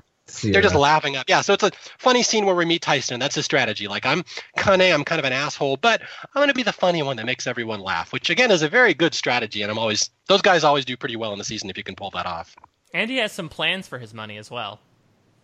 Oh, that's right. Oh, uh, we, I didn't write that down. What was it? it? Was the tiara right? The man tiara? He's gonna get he's gonna get some rings on his fingers, Exotic, Mhm. expensive furs on my shoulder. some rings And on my man- fingers, and uh, he says, and I, And I a might man get a tiara, a man tiara. Is that even? Do they even have those? Yeah. Jay must have hated that scene. I loved The it. guy making the jokes. I No, that's loved right. it. I'm a big Yeah, Tyson, Tyson. fan. I've I've always been Yeah, a Tyson Tyson's fan. All right, so here we go. Let's uh, now we're going to fast forward. I think immediately we go right to the first uh, immunity challenge. hmm This is the one where they what is it? They have to uh, raft out, raft and get some puzzle pieces and build a staircase, and then go through a little table maze. Right? There's a little table maze that two people have to do at the end. Yeah. yeah, Yeah, surprisingly, in this era of Survivor, it's a it's a challenge that ends with a puzzle. Well, to be fair, this one goes from a puzzle into another puzzle, so that's a thing. Little puzzle. Yep. It's Yep. it's it's it's your it's your classic retrieve things and then do a puzzle, you know, and and yeah, they're not reinventing the wheel with this. It, it was nice in the sense that you know, uh, I guess the the it's not as okay. We're this is not Gabon anymore. We don't have just the incredibly wonderful landscape of that Gabon had, where you can make these challenges. This is more of a back to basics Survivor sort of challenge in that sense. But I, I think it's pretty well laid out. It's it's it's not too bad. It's just hey, do something physical. And I think that the the, the trump card, at, at least in this season, is the fact that it's like 150 degrees every day. So let's see, who are the big stars of this challenge? Tyson and JT are the big stars at the start with the physical part. And then we have uh, Taj and Sandy. The first puzzle, they just blow right through it. Taj and Sandy are amazing at the at the the stair puzzle. But then it kind of flips. Jalapao has this big lead, and then we get to the end, and Timbira comes back and wins with I think it's Erinn and Brendan, right? Mm-hmm. Erinn and Brendan just blow away the second puzzle, and they win it for Timbira. And just like that, Timbira, the big bad black tribe, has won the first immunity challenge. It's reward slash reward and immunity, right? I, think, I, I mean, I they, they get Flint if that. That's basically every opening uh, episode one immunity challenge is a reward immunity challenge because they get Flint as well surprisingly, Coach incredibly irrelevant in this whole challenge. Funny how that works. Okay, so yeah, at the end, it's uh, if I remember from from my notes, Sydney and Spencer are the two that choke at the end on the last puzzle for Jalapao, right? Who? exactly. Exactly. Thank you. It's the correct answer. Okay, so now we're going to go back to Jalapao. They got to vote somebody out, and it looks like it's going to be Sandy. That's the thing. She's annoying. She doesn't really fit in the jalapao, the jala, the jalapeno joke, still not killing. She still hasn't perfected it yet. So and, uh, and, and Carolina just really shuts her mouth and doesn't get herself in any more trouble, and yeah. and and doesn't tell people that you know we, we really should take care of these unfinished projects around camp. Well, Paul, and, uh, Paul, every failure is an opportunity for growth. That's one of my number one sayings. Yeah, yeah, yeah. Definitely say that right after you you know lose a challenge and you could be on the chopping block. Yeah, it, it, it's a bad bit of logic by Carolina in the sense that you know the, the tribe is lost, they're upset, and Carolina's like, you know why I think we lost the challenge is because we didn't finish that one task at camp. you guys didn't clean. I love Taj being so livid about that. She's like, clean up the outdoors. What the hell are you talking about? Reminiscent of Cirie talking about uh, to Terry about or talking about when he put his torch in the in the middle of what? There's miles of beach. Your equipment. Right. yeah. So just to summarize, yeah, Sandy is irritating. She doesn't fit in, but Carolina becomes way more irritating all of a sudden. And we go to tribal council, and all of a sudden the, the vote is shifted to Carolina, and it's not. She's not going to be long for this game. And no. right before we go to tribal, my favorite scene here is when Carolina's talking to Sandy, and in the most like like condescending way apologizes to Sandy about things and you know just saying I just really wish you know we want I can't do the voice Mario you're gonna have to repeat this in the voice but she tells him you're gonna say um, I'm sorry Sandy that we lost because you have to go home. I'm sorry Sandy that you lost but you have to go home. Paul being condescending can be a good thing sometimes. it can actually not. How is yeah. that a good thing? It's not actually sometimes. Yeah but I think this goes back to the aloofness that I talked about in the sense that you know the tribe initially marked out Sandy as an outsider, the old woman, I don't know, whatever they they said, and they voted her out or away or the first person she gets to go to camp. So so Sandy's already a person, you know. And I always harken back to you know Rudy in the commentary for Survivor All Stars. It's like you know for those first couple votes, you don't even necessarily need a reason. Someone just brings up a name and you're like, oh, okay, that's fine. And it's a little more complicated than that. You don't just hear a name and go, okay, I'm going to vote for it. But it's like, you know, it's one of those go with the flow things, right? Where like if the whole tribe's around, the tribe's like, hey, this person, okay, that's fine. But the but the problem is is that Sandy, even you know, she's not going to be long for this game. I don't think that she's going to make this big trek back in. But it's like Carolina just presents an even bigger option. I think someone was like, "Well, Sandy did all right in the challenge, and Carolina didn't." So, I mean, might as well just vote one out one now, and then get the other one later. Yeah, and that's the thing. But Sandy, a lot of people forget this that they haven't seen the season in a while. That Sandy's kind of got this little undercurrent of revenge story, like I'm going to make it to the end to show them. I'm going to make it to the end. That's she'll say this in her confessional. So yeah, it's people I think don't remember what a big character she is at the start of the season. Yep. But yeah, yeah. so and and it's funny because Carolina's you know she's going to claim that she was blindsided and again I always take umbrage with that with that phrase blindsided in the sense that like it's a blindside in that Carolina goes home and she doesn't know that she's going home, and it's I mean, but it's like don't you for the most part have to do that these days? Like we're far past the whole you know let me know I'm going home and I'll sit there and just you know sadly shake my head and go home.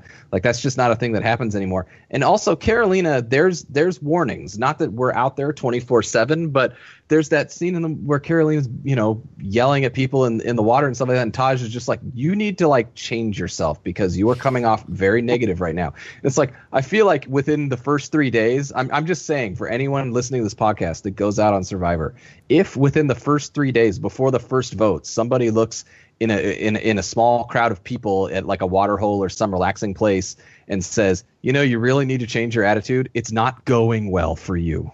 To be fair, she might have thought that someone else was out there who was the target because Joe kept saying Carolyn for the entire three days she was out there.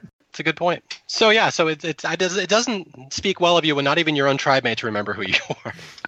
And Which I think will be the- Carolina's Carolina's uh, her legacy here in Survivor. Like, what the hell was she? well, yeah. uh, she has something else that comes up in about oh, uh, three or yeah, four seasons. yeah. But Oh man, I don't want to get Speaking into of that. Survivor That is- One World, That is before so we touch awesome. You know on what? that, I will Before we say, touch- say, say right now, I don't even know what that is. I have no okay, idea what well, you're we can get to that one second. Mine's a very minute thing I want to say really quickly. One thing I always notice about this this um the tribal council sequence that I can never not see now is like there's a clear time when they they edit the way that you, when they edit Caroline Carolina's reaction I can't, don't even know her damn name.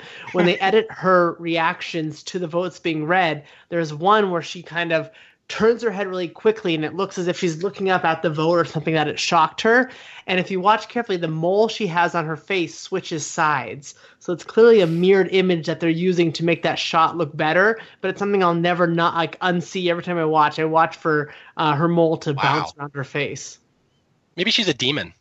That's Could the be. alternate ex- explanation. Yeah, I've never seen. It. I have, to, I'll have to go watch for that. If if I can find that shot, I'll post it on Twitter. I've never even noticed that before.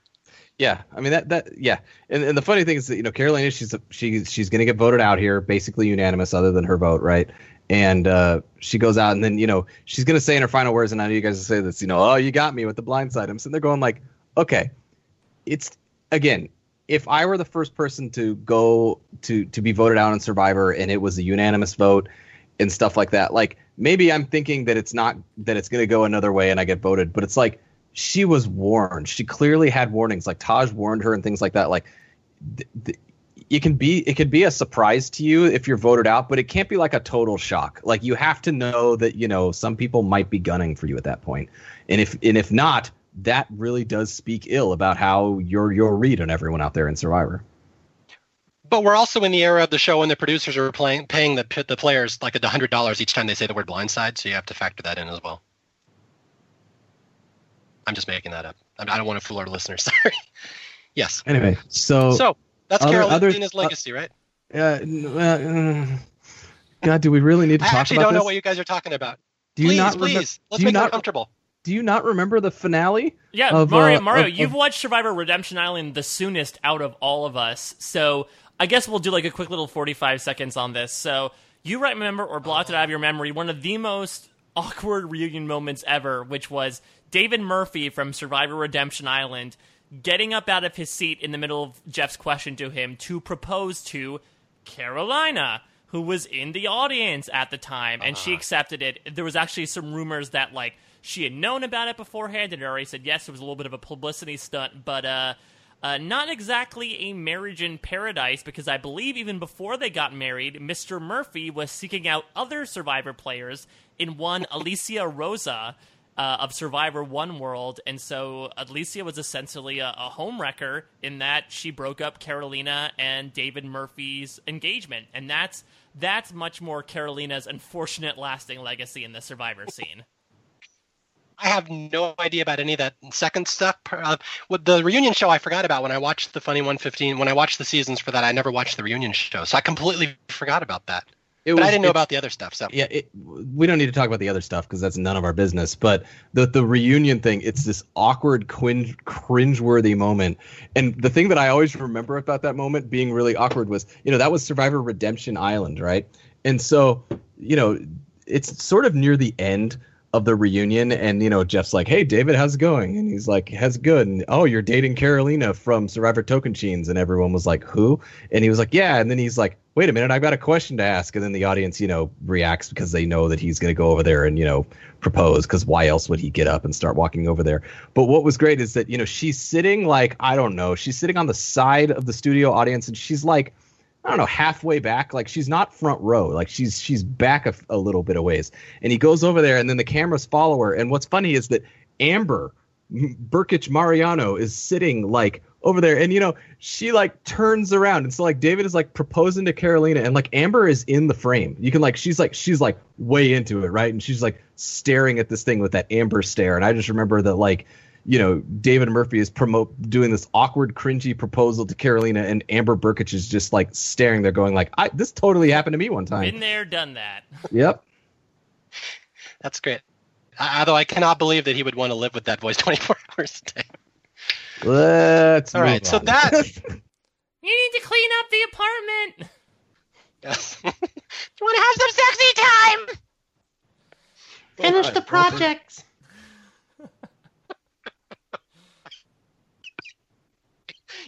Yeah, the honeydew list. Oh my god. Okay, never mind. We're done with episode one of Survivor Tocantins. Teens, and now we're going to episode two, where we are going to lose another player you probably don't remember was on this season. Oh, You boy. might remember her more for her All right. topless scene in Beer Fest. Y- yes, Candace Candace Smith. Exactly. Candace Smith has a very odd background because, like, I believe she was like a lawyer as well. But like Paul said, I mean, outside of that, she's I think she appeared on like million Miss dollar. Ohio. Yeah, and she, I think she appeared on like Million Dollar Matchmaker too. After She, she, Survivor she, Token. yeah. yeah, she, she was on that, and she was wasn't she? On, Entourage. was, wasn't she on The Price is Right? She was. I think she was Wasn't on The she- wasn't Price she- is Right. She was in wasn't- uh, End of. She wasn't Wa- she on Barker Beauty? I, yeah, she was a Barker Beauty, and then she was in that in that Jake Gyllenhaal End of Watch movie too, and she was she was in like another movie with like uh, Denzel Washington, I think. So like, she definitely had one of the oddest, most high profile careers for like one of the most dismally finishing Survivor contestants ever. Right, and like she was a bunch of those things before she went on Survivor. Yes, no. She's like coach, female Most coach. of them, yeah, I believe.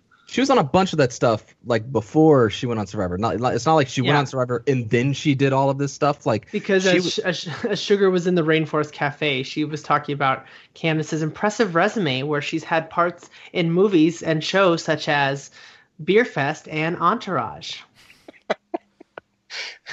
I can't believe someone in the, the year 2017 is discussing Beer Fest. I just can't believe that despite being on the sets of both Beer Fest and Entourage, Candace does not get along well with douchey guys. That's like their entire like clientele. yeah. All right. We're spoiling episode two. Oh no. All right. So episode two starts. We're going to start off here, and Spencer says, You know, we didn't vote out Sandy last night, but she's still next. Nothing's changed. Exactly what Jay said. Yeah, we can get rid of the annoying one later, and then the one who's slightly less annoying the second time around. So Sandy's still got a huge target on her head. Nothing's really changed. And uh, we have this opening montage where Jalapao is hurting. You know, they're only eating fruit because they never brought any food back from the truck from the start. Coach never told them to take food with his eyes. So so they need some protein, and there's a scene where they go out and they eat termites, which is not what I would do, but also I've never spent time starving in the Tocantins, so maybe I would do that. But man, eat, breaking open a live termite nest and eating the live ones, that's just nasty ass to steal the words of Dina Bennett here. That is nasty ass. Oh, that's so good. Uh, yeah, it didn't look good, and uh, you know, Fishbach looked like he was really enjoying that uh, that termite. That, maybe it was the termites that ripped out the ass of his pants. I'm not sure what was going on there. They might. And again, you know, I I I, I, took took a shot at Stephen earlier, but it's like like I said, I I've said multiple times on on these podcasts that I would I don't think I could, would even survive the process of going on to Survivor. So anyone that actually goes out there has my infinite respect. And Stephen lasted a long time. Maybe he's inept with the survival stuff, but it's like, dude, Stephen went out there and did it. And you know, I'm making fun of him because he made a really gross face when he was eating this termite, but he ate it.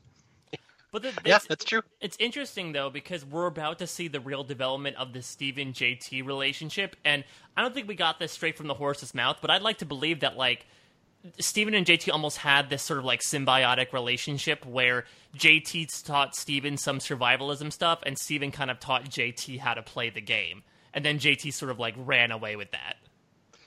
Yeah. And if only JT had taught Stephen how to run. Sorry. well, there's that, but you know, again, JT is getting the edit of edits. Like I don't know very many people that have that are going to get an edit quite like JT. But that being said, you know, Stephen is going to attach himself to JT and kind of do the whole, well, you know, JT is riding this high and is, you know, good in challenges and people seem to really like him. And if he wants to have me along, then I'm going to, you know, tag along with him. And, you know, I think the whole point is, is that I'll ride a coattail and then they'll slip up or they'll do something and then I'll come and take credit. And it's like, well, it doesn't work if the person never slips up. Just saying. Yep. Okay. So we got that one relationship. We got kind of JT and Stephen. They're kind of bonding. And we're going to go over to uh, Timbira here. And we have very much like Sandy, Sierra is still on the outs, so nothing's changed. She's still the one on the outs with uh, Timbira. No one really talks to her. She doesn't doesn't fit in. She did not integrate with the tribe, Sandy. So she goes to Brendan. Uh, Brendan's kind of looks like Mr. Popular among the Timbiras at the time. So Sierra goes to him for help.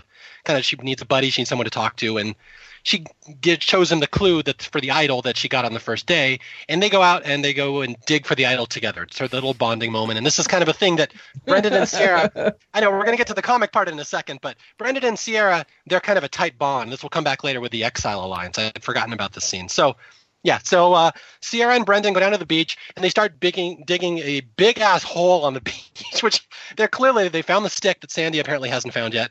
They're just digging and digging and digging. There's This giant what four foot hole at the time, and Debbie walks down to the beach, sees them digging, and uh, who who. I mean, they're clearly caught red-handed digging for an idol, and one of them, I forget which one, one of you Sierra. remembers this. Who makes up a lie? It's Sierra. Yeah, Sierra says, "Oh, we're building a fire pit," and Debbie maybe not the sharpest tack in the shed says, "Oh, cool, a fire pit, guys! We're gonna have a beach fire tonight." He goes running back to tell everyone. Cool. we're not caught at all. I love Debbie. I know Debbie is going to be like a super under the radar figure until like the merge when she becomes part of this minority alliance, but she is so aloof. It's so funny. And there was actually I don't know if you guys remember like the Merhag thing online, but like even going into the season, she was like infamous on Survivor Sucks because when they did the like uh intro to Survivor Tocantins at the end of the Gabon reunion, they had a shot of Debbie diving into the water but that's like the only shot of a human that anyone had gleaned on the internet from that preview. So they like dubbed her the mysterious merhag, the woman that dove into the water. And once they put a name to it of Debbie, or as Jeff's going to call her, Deborah, for the first like five or so episodes, they finally put a name to the face. Again, she's not going to be very prevalent in these first few episodes, but you have a moment like this where you have someone come up with this complete like this is such a stupid lie on paper of oh yeah we're building it we're digging a big pit so we can have a bonfire on the beach like we're in some sort of 50s surfing movie and debbie's like oh cool this is gonna be great come on gang everybody help dig a fire pit What a great use of time. Yeah, Yeah. everybody come out and see our underground fire we're gonna have tonight. That's well, that, that's what I love more than anything else. Is not only does Debbie buy the lie, but like she feels that like that that was really worthy. Like, wow, what a neat thing that they did is they dug a hole in the sand. Like, I need to tell everybody what an amazing couple that you guys are. That you totally just dug a hole in the sand so that maybe we could have a fire. My uh, my second favorite thing after Debbie saying cool and going back to the tribe and selling and telling everyone about how awesome this is um, is the fact that when they go back to the tribe to explain this to everyone, and everyone's like, okay, and Candace says, I don't think I'm gonna go. Yeah. Like, like, like, what else are you doing? Like, I, I don't think I'm going to make it. I got something else going on. I'm not going to be able to attend the bonfire. Like, great social integration. This is a game about social integration. Sandy, Candace. you know china's crazy dave was just sitting there being like there's no craftsmanship in that fire pit what are these people doing there's no cinder blocks there If you're not even gonna do it right, Sierra and Brendan, don't do it at all. To be fair, this is only day two. Like he had 18 days to do his fire pit. Perhaps if they they could have dug in that hole so far down in 18 days. So I think in their defense, they could have matched him. Were they trying to dig to China and maybe dig up his fire pit? no dig, dig up stupid Exception. Uh-huh. Look at that. They they crash into Dave's fire pit. That's where the two fire pits where they where the twain shall meet. But I, I agree. I agree with Paul. This was actually like a really interesting editing moment where it was almost like when you do crossfades in music. We almost got a crossfades between scenes because we get we sort of like play out this Sierra and Brendan scene, and Sierra's like, okay, this is despite our lie actually succeeding somehow. This is way too dangerous. I'm not going to look for the idol anymore. But that Candace comment segues into the next scene where Candace is essentially like it's all about Candace between her getting worked over by Tyson when talking about Chilean sea bass and also causing a stir with the rice and beans. Yeah. And to me, this is the one of the most definitive Tyson scenes here, which it Oh, says so great. much about Tyson's character. Where, again, if you haven't seen this season, this scene in a while, I'll sum it up for you. Where Candace and Tyson are just talking and about food, what kind of food they should do, what they should do for dinner, and and uh, Candace says, "Yeah, we should take a sea bass and like wrap it up and then steam it and get some spices and throw them in there." And Tyson's like, "Yeah, that would be good. We can we can give we can get all that stuff around here." She's like, "Really?" And he's like, "No, I just lied to your face and you ate it up." like I said, just totally like my friend Jason would do that. Just talk deadpan right to you, and he's totally making fun of you, and you don't realize it till like a couple seconds later. And that's that's Tyson in a nutshell. This is one of his definitive moments right here. I lied to your face and you ate it up. It's crazy. And again, I'm going to spoil future seasons. So if you haven't seen any future seasons, tune out for the next like full minute. It's so crazy watching this back knowing that Tyson is going to be a survivor winner. Just because of the edit he's getting, and he's going to get edits, you know, even into his boot being like Sierra's a horrible person and like saying all these over the top negative assholey things. To think about the fact that this man is going to win a million dollars almost five years from this point is a little crazy to think about considering this first edit. Well, I think Tyson. I mean, even I'll, I'll say in his defense, we don't see it a lot, but I would imagine he's very funny and witty, and you don't just take him seriously. Even when he, slams you to your face like that, you just think he's joking around. So I think he can get away with it because he's funny most of the time. That's my that's my impression. I, I don't think this is him just being an asshole. I think he's making a joke and she's actually laughing at it. But who knows? And on top of that, it's also un- funny to imagine that the guy we're about to talk to and getting in an argument with Candace, Coach, is not only going to be a runner up on a Survivor season, but someone who a lot of people have argued should have been the winner of a Survivor season. It's insane to think about. Watching Tocantins and then knowing what happens after it is quite amusing. Thinking that Coach and Tyson both could be we, we could be talking about a pair of Survivor winners there. It's very possible. All right, yeah. So we have Tyson and Candace, her little scene. Now we have a scene where Candace is saying that she wants to cook rice and beans together in the same pot, and Coach gets in a big argument with her that you can't cook things together in the same pot because one will burn because they take different cook times. Which I think technically he might be correct there, but it, it seems like this is a running fight. The Candace and Coach don't get along, and they have this little bickering match, and then Coach has a fantastically coach confessional here. This is one that I love. This is just get ready for lots of quotes like this where Coach kind of contradicts himself, where he says basically that uh, you know, Candace is like me. She finds faults in other people, but I do it because I'm a coach. That's my job. It's just in her nature. So basically, we do the same things, but it's because I'm noble and amazing, and because she's an asshole. But it's the same thing otherwise. So yeah, so they're the same other, except that for him, that's a that's a it's a uh, that's a benefit. That's a good thing. The thing about Candace, though, is that she has this really interesting confessional where, like, she even admits, like, hey, I sir, in real life, I wouldn't have taken that crap, and I would have argued with him, but I decided to walk away because I know he's gonna come back and apologize. And what do we see Coach immediately do afterwards? Not only come back and apologize, but like awkwardly ask for a kiss at the same time. Absolutely, that's the way the master works. That's how you get the kiss. You insult them, then you get the kiss. Yeah, and she even says in this interview, she's just basically like, his his ego is gonna get the best of him. Like Candace was on the money about Coach, like 100% on the money, which you know either means that she has an incredible read on people, or it just means that Coach was that transparent at the beginning. And you'll see this throughout the whole season. Everyone has a read on Coach. There's so many great quotes about Coach. A lot, a lot of the love that I have for Coach is other people just saying things about him. Yeah, but she was right. I mean, she was right the whole time, and and I uh, I'm glad that you pointed out that out, Mike. That you know she's like he'll come back and apologize, and he does. He does. Yep, that man has an ego bigger than Brazil, which we will see later. All right, so we go back to Jalapao, and here's another scene that I think a lot of people kind of forget about. This is one I'd forgotten about. Like, you remember Taj as being a big character. I forgot that she has a very famous husband. I guess for some reason that slipped my mind.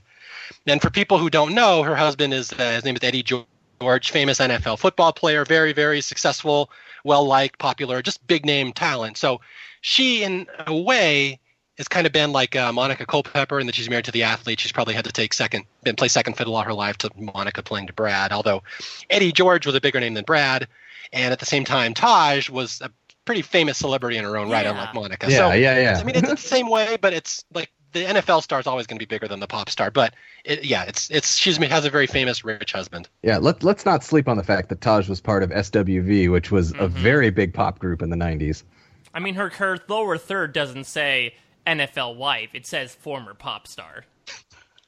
All right. But is she neat? Is she a neat lady? All right, yeah. So we get the, the confessional here where they find out who Taj is married to, and Stephen, of course, has no idea. He's never heard of football. He's like, football? What are these balls people throw? And then uh, JT gives us the confessional. You know, Taj has a lot of money. She has more money than I do, and this is kind of a kiss of death. You'll see this in in past seasons, and it's funny because it's not going to be really become evident later. Like it's not really any part of the storyline. But yeah, this is the part again. The thing that we said earlier that Taj is a major character in the first part of these first couple episodes of this season do you think she should have volunteered that information? I mean, it would have led to a really awkward moment when they get to the eventual family visit and Eddie George just shows up and people say, What the hell? You're related to this man. But I mean, it seems like from the scene that was presented to us, she just like readily says that, yeah, he's a pro football analyst. By the way, he's Eddie George. Like that, I feel like that's not something you don't need to necessarily go Gary Hogeboom and come up with this entire weird, like, he went to school with Eddie George, but he wasn't Eddie George. But do you feel like she necessarily needed to say that? Because even though, yes, it doesn't really come to fruition, JT is going to vocalize a sentiment that Taj herself is going to vocalize of, oh, this is someone who comes from a lot of money. I need this money much more than she does. Yeah. Now, I mean, it did seem like she was very eager to share that information. She wasn't really, not only was she not trying to hide it, she was almost leading him down the path. Like, I want to tell you, I want to tell you, I want to tell you, keep talking. So it's like, yeah, it's a very, it was an odd choice of her to bring that up the way she does. Yeah, but uh, by the same time, this is not, you know, we've had athletes and stuff on on Survivor, you know, and, and Gary Hogeboom, of course, with the you know, with the classic, like I'm going to basically make a parallel character that has done everything that Gary, you know, which was an odd tact. But I mean, I, that's the whole thing. Like, if you're famous or semi-famous, or you're related to fame or, or, or something like that, do you tell or do you not tell? Right? And and you know, a lot of times people are like, oh, I'm going to try to keep it, but it's like, you know, Taj. Not only is she married to Eddie George, but like I said, she was part of you know a very successful pop group forever. Like like fame and fortune is what she knows. You know what I mean? And maybe not fortune so much, even though I, I feel like she she's doing all right money wise. But fame, you know what I mean? Like she's she's used to being on tour and with celebrities, so that's her life. And it's like for her to basically go, you know what? I'm just going to say I'm a letter carrier and try to like she can't then. You know, it's like you sort of have to be real and, and share a little bit of yourself. And it's like, you know, there are people like Willard and stuff like that. And I mean, everyone loved Willard on Palau, but it's like you know, when when Koror had to go to tribal council, they voted him off. Not only because he was old and feeble, but you know, Willard was like, I didn't tell anyone about my background or anything like that. And it's like that hurts you in the game when you close yourself off like yeah. that. Like you need to come up with a completely false backstory, like Gary Hogeboom did, very badly. Or you know, you just you you just sit there and you don't say anything. And it's like I think with Taj, Taj is so relatable to everyone, and, and it's like she just she just went out and said it. It's like yeah, maybe it'll it'll burn her down the road, but it's like she made that thing. She's like, I'm just going to tell people who I am, and I'm just going to have them relate to me, and it's just not going to matter down the road. And, and I think with that, I mean, I think that's part of what makes Taj not so intimidating is that, you know, she does have this fame and fortune and money. And so she's not seen as this person who's absolutely cutthroat, will do anything to make it to the end to win that money. And I think that helps her out in a lot of ways is that she's genuine to herself and you get her genuine intentions are not to cut everyone down um, and win the game. And for people who don't follow sports or we have listeners from other countries, I actually get a lot of emails from other countries that don't really. When we say that a professional football player is rich, he made a lot of money, and they say Taj doesn't need the money. I just looked up Eddie George, her husband. His current net worth today, this is long after he's finished playing, he's still worth $23 million. So that's the kind of thing, thinking like other players would think. I'm not sure she needs an extra million when her husband already has 23 plus whatever she has made over her career. So that's that's the kind of scale we're talking about here. All right, so we got the Taj scene. She kind of reveals herself, and we learn, oh, then maybe maybe it's not a good thing that people know she, they have so much money. We're going to go to the reward challenge, which is a reward slash immunity challenge, and uh, this is for fishing gear and immunity. And this is one where it's like a big scrum out in the water where they're fighting and they have to get a ball, they have to shoot it into a basket. It's basically basketball out in the water. It's, it's literally called basket brawl. Uh, but yeah, we saw this. We saw the the like rugby football version of this in Micronesia, complete with the rain falling. But this is Tocantins. I know that we, we sort of said like, yeah, the first challenge is kind of simple, but there are actually quite a few challenges from Tocantins that are going to be used multiple times in future Survivor seasons, and this is one of them. Yep. I believe like basketball has been played like four times so far in Survivor history. It's just a, a good one to use for like hey, if you have like a reasonable body of water, this is an excuse for like people to get physical with each other in a relatively safe environment. Yeah, and this one's especially physical if people haven't watched it in a while. Like they're crashing into each other, they're just tackling each other. There's a scene where Sandy basically rips off Erinn's bra and starts waving it around or waving her arm around like she's like a, in a rodeo, which is a great scene. Yeah, it's just there's a lot of crashing going on, and it's it's a very close challenge. I think what is it? Timbira wins the first two, then Jalapao wins the second two, and it comes down to the you know, whoever wins the fifth point. And in the end, Stephen ends up of all people, Stephen wins it for the nerd, gets the final basket for Jalapao, and they win immunity here. Any other highlights from this challenge you guys remember? I mean, Candace is going to point it out, but again, Coach essentially useless. I mean, he only uh, gets played in one round. The way this sort of works is that it's three on three, and I think they like randomly draw for gender. Uh, so there are some points like I think Tyson's in like two or three rounds. I think JT's in two or three rounds, but Coach is only in one, and he barely does anything. And Sierra's another one too, who's like really dragging it. Though I think unfortunately, like her and Erinn were both of smaller statures, and it's sort of like that Survivor China challenge where the Zhan Hu women were just much more powerful. I think that was the case with the Jalapao women as well. Okay, so what happens here? So we uh, so Jalapao wins their first challenge, and since this is an Exile Island season, they get to send somebody to Exile Island from from uh, Timbira. And who do they pick? They pick Brendan. They're going to send, of course, the strongest guy from Jalapao to Exile, and this is where Jeff announces there's another twist this season, and he says, "Okay, uh, Brendan, you're going to Exile Island. You get to pick one person from the other tribe to go to Exile Island, Island with you."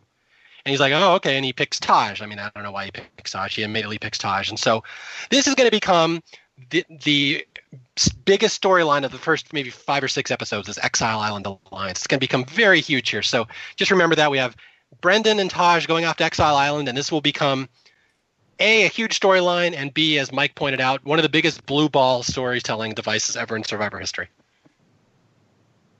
Which I will define that again. We have foreign listeners. Blue ball meaning it will have no resolution. This will never be resolved. You're never going to see anything ever happen with this, even though it will be discussed endlessly for the first couple episodes. And for those of you following along, we've got back to basics, right? We had a vote out at the very beginning of, of the of, of the show where you know they vote someone to send them to camp already. We have hidden immunity idols buried at each base, and now we've got Exile Island and sending another person on the other tribe to Exile Island as well.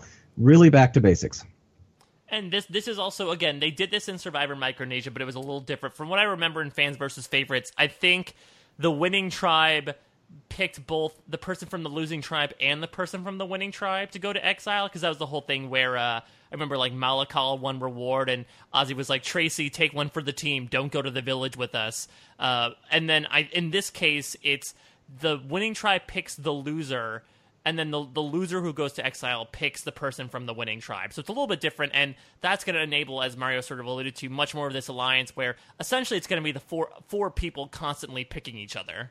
It's more of a basic yeah. twist that way. exactly, as they used to in the original season. Yes, as yeah. they did all the time in Survivor Australia and Survivor Africa.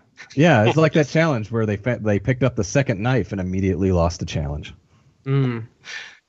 All right, so there's a big scene here where after Jalapao has won immunity, they go back to camp and they're using their fishing gear, which they won in the in the uh, immunity in the challenge, and they go fishing together. And this is where JT is starting to get the golden boy at it. We get the scene where JT is showing everyone how to fish, how to do stuff, and especially JT working with Stephen, where JT kind of shows Stephen how to fish and. And Stephen in a confessional says, you know, JT is our leader. I think he's awesome. This guy's cool and they start bonding. We see a lot of things of JT and Stephen kind of hanging out and just talking and being buddies with one another. And again, this will eventually become the biggest storyline of the season, although it takes a while to emerge. It's not as obvious right off the bat. But uh, yeah, this is a it's a cool little scene of just two fish out of water who have nothing in common, just bonding and again what survivor was originally intended to be just people from different backgrounds forced to interact and work together and you could not have two more different backgrounds than Stephen Fishbach and, and jt uh, thomas here also, noteworthy storytelling thing, uh, which they only yes they only do one challenge this episode, which is a little strange because you think back to basics, they do two challenges an episode. We'll get back to that in the next episode, but because they only did one challenge, we get the very rare cut back to the winning tribe. uh, after the immunity challenge, which I was a little weirded out about first. Before, like Mario said, we get this very important scene between JT and Stephen that is going to germinate and then really become something big uh, once we get to like the late pre-merge, beginning of the post-merge. Yeah, and it also will literally be the only storyline on Jalapao, so that's nice. Hey, don't. T- what about Sydney wearing other people's boxer shorts? yeah, I was so excited. We'll get to talk about Sydney, and I bet you guys don't remember her either. All right, so here we go to Exile Island. This is where the Exile Alliance is going to become born. Where it's, uh, so Taj and Brendan they get to Exile Island. This big, it's a big sand dune. It's kind of very picturesque for an Exile Island in this season. It's this big old dune. It's very orangish brown. It's kind of a cool color. And uh, there's two urns there, and uh, they both get to pick an urn, and only one of the urns has a, a, clue to an immunity idol in it. So I think in this one, who gets it first? Is it uh, Brendan? Brendan? Brendan, yeah. So Brendan gets a clue. And uh, let's see, the option joining. You see, there's something I wrote on my notes here that the players have an option to join the other tribe when they leave exile. Mm-hmm. Do you remember that? Yeah. I, I, remember him saying, yep. does that ever come up in the rest of the season? Nope. It no, they played it. Yeah, so they played it. We played it up a lot in the preseason that this was going to be one of the twists at Exile Island that you, every week there'd be the opportunity for mutiny. This is the first time we ever really hear about it, and it never really happens again after this. Even though that is always an option for um, for contestants when they go to Exile Island. Okay. Yeah, see, I wrote in my notes, and I'm like, I even put a question mark. But was that? Did I hear that correctly? Yeah. So there was this whole mutiny twist again, like they did in the first couple seasons in Borneo and Australia with those mutiny twists. Even in that moment, Brendan says like, "Well, I'm not gonna do that," and I think yeah. that's while the like, fortunately, having the same four people go to exile really builds up this really cool storyline of cross tribal alliances the downside is that they have much less of an incentive to switch. Like, I'm thinking of who would want to switch. Maybe Erinn or Sierra if you send them, but like hmm. it's it's you're you're it's so disadvantageous to solely be the person to swap over to the other tribe. You'd be right. screwed more than like Aaron and James and Sherea and Frosti were. I, I keep I keep like thinking that this is something that Jeff really wants but doesn't in the sense that I mean this this has happened since the dawn of time in Survivor like even to like Survivor Thailand like way back in the day where like every once in a while like they'll just bring it up and Jeff will be like anyone want to switch tribes? And like nobody does. Yeah. You know like we had the mutiny in in Cook Islands and and that worked really well for Jonathan Penner and Candice so you know they were beloved, the, beloved. yeah, that. beloved, right? And and then you know they get this thing where like you could switch tribes. It's just like quit bringing this up. This is not a thing. Try quit trying to make fetch happen. Like this is not a thing that's going to that, that's going to take catch on. Like just stop it. Stop it, Survivor. All right, so yeah, the part I was alluding to earlier is that yeah, so Taj and Brendan decide to work together, even though only one of them gets a clue to the idol. They decide, okay, we'll just work together. Why not? And they they kind of figure out that uh, the idol is back at camp, it says, "Oh well, I don't know what the well, point of us being here is. There's nothing to find." So yeah, it's, they, yeah, they, are like, okay, they, they, know enough that it's back at camp. They just don't know where. So they're like, okay, we need to get sent back here again so we can get more clues. Well, well, Taj figures it out, and what I love is I want to know what what how much time was elapsed, right? Because Brendan gets the clue. And then he, you know, Taj is like, "Oh, read it." And Brendan's like, "Can you give me some privacy?" So Taj gives him some privacy. He reads the clues, and then you know he doesn't quite get it because the tribe. It says something about how like it's buried in tribal lands or something like that, and he's like, I don't know. I'll have to guess I'll have to find some tribal lands or something. And then it's like Tajka's like, so what did the note say? And Brendan's like, I can't tell you. And it's like the next scene they're at some other place and Tajka's like, come on, what did the note say? And Brendan's like, okay, here it is. It's like how how much time had passed with Taj going, what does the note say? What does the note say? What does the note say? Come on, what does the note say? It's two of us. What does the note say? I'm assuming that they skipped the scene where Taj talked about her husband Eddie George to Brendan. Yeah.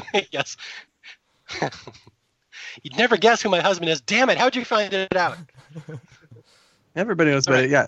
So then, so then she figures, and then he's like, he reads it. They read the clue, and she's like, "Well, it's obviously buried at our camps." And he's like, "Oh yeah." he's like, "Tribal homelands. Hmm, what could that be?" And then within like three seconds of Tosh, she's like, "That's back at camp, you idiot." Like, she didn't say that, but that was the tone. He's like back at camp. He's like, "Oh." Cool. She's like, my husband, like, he's really famous. He'll be, he could be. you know, I was gonna go with that. I was trying to incorporate it. Total fail. Okay, so we got that, and again, the, the, basically the end of the scene is well, we got to learn more about this. So let's tr- agree to get uh, sent to Exile Island together again. It's just one of us, and then we can take the other one. So this is the birth of the Exile Alliance. They're going to Exile Alliance. They're going to start working together. Okay, so now we go to the losing tribe. Uh, now we finally the the dust is all settled. Timbira has lost the challenge, and now they got to vote out their first member. So we go to Timbira, and not surprisingly, everyone's bitching about Coach. This is where the girls say, you know Coach did nothing in that challenge. He just talks. He's all talk. You know, iron sharpens iron. He wants to be the strong. He didn't do jack shit in that challenge. Plus, he's all let's let's vote him out. So the girls want to get rid of Coach. They're tired of him already. And, and Candace specifically compares him to one of the little old ladies at her church who wears a big hat and isn't on the up and up. And it just makes me imagine Coach in one of these like Southern Cotillion big floofy hats. yes. yeah, he kind of started the whole Southern church lady thing. All right, Isn't so yeah, so yeah, special. So, yes, Satan. All right, so yeah, so Candace, yeah, he's she's all after Coach. He's all talk, and this is where Debbie goes to tell Coach. She's like, you know, Candace is after you. She's negative. I hate the negativity. Candace is just negative. So now the tide, it's kind of was against Coach, but it's also going to kind of get against Candace because she's the one just stirring up all this drama and bringing negativity around camp. And this is eventually what's going to do her in. Well, I love that again. Coach from episode two is living in his hypocrisy by being like, "Iron sharpens iron." Candace is a good player, but also she's a poison apple, so I guess it's iron sharpens iron unless there's a poison apple in there. Is it like the I before E except after C of the samurai warrior? yeah, the samurai code is a flowchart. You have to see which way it goes in certain examples. But yeah, let's see. We're going to go back to Timber to Jalapao here. I forgot we actually bounced back and forth between the tribes here because there's so much. There's only one challenge. There's so much more episode here. So we go back to uh, we we go back to Brendan coming back to the Timbira camp and telling everyone that he lies. He's like, uh, I, I didn't get the idol clue. Taj got it. You only one person gets it. So he kind of builds up that he doesn't know anything about the idol. And meanwhile, he knows the idol's there at camp. He just can't figure out where it is. He he goes, I don't know where it is, but they need one more clue to figure it out. It's a good lie. I'm, it, it, it's a good lie, uh, to tell you the truth, because you know it, it, it's the lie where you know people try to do it later on, but it, it's the one where he basically tells them the whole truth. Like there were two urns, one of them had a clue in it, and one of them didn't, and I just had the one that didn't. And he, you know, he told the truth on everything except for the fact that he totally got the clue. Yeah. Other than that, perfectly honest. Okay, so basically the vote tonight is going to come down to Candace versus Sierra. And Sierra Candace Sierra still has a little bit of, you know, stigma against her because she has passed away and she's dead in the corner over there of her strep throat. And then you have Candace who's just negative. So it's really and I know I, I know even Tyson even though Can, even though Coach is pushing for Candace and Debbie's pushing for Candace, Tyson is the other one kind of holding out, saying, "I don't want Sierra here. She's small and weak. She gave us all strep throat here in the strep shack." And so this is great scene where Coach, to prove his honor, goes to Sierra. She's a little worried she's going to get voted out tonight, and Coach gives a promise as a man of his word. I will not vote you out tonight. I give you my word, my man of I'm a man of honor, and I make my living off of people trusting me. You are safe tonight. So Sierra has gotten the uh, the uh, kiss of life from Coach that she will not be voted out tonight. And this is, I think, the last time anybody's nice to Sierra. That's I'd forgotten there was a scene here where Coach was actually nice to her. I know that's the weirdest thing hearing Coach like talk up Sierra. Well, then it's interesting though because this is another scene, and I think you talked about before uh, with you know Coach talking about this iron sharpens iron thing with Brendan. Like Coach in his head is very much saying like, okay, let me show how honest I am by like affirming my loyalty to these people, but Coach is the only one that realizes how loyal he is. Nobody else knows Coach. So nobody knows that if he comes up to you and says, I'm not going to vote you out, if he's going to be true to his word. So, like, it's so crazy that he, like, comes up to these people and is like, I will give you, like, my honor as a man. You know who I am. I will, I will stick to this promise. And we're like, we don't know who you are. You could be lying out of your ass for all we know. I don't know who you are except for the fact that you walk in here claiming all this big game and then can't run down a basketball court. well, he is a conductor. It's widely known conductors cannot lie. So I think that's what he's banking on. All right, so yeah, we go to tribal council. It's either going to be Sierra or Candace, and uh, eventually, bye bye, five to one. We see five votes for Candace, and we lose our our most famous Barker beauty in Survivor history. Candace is voted out.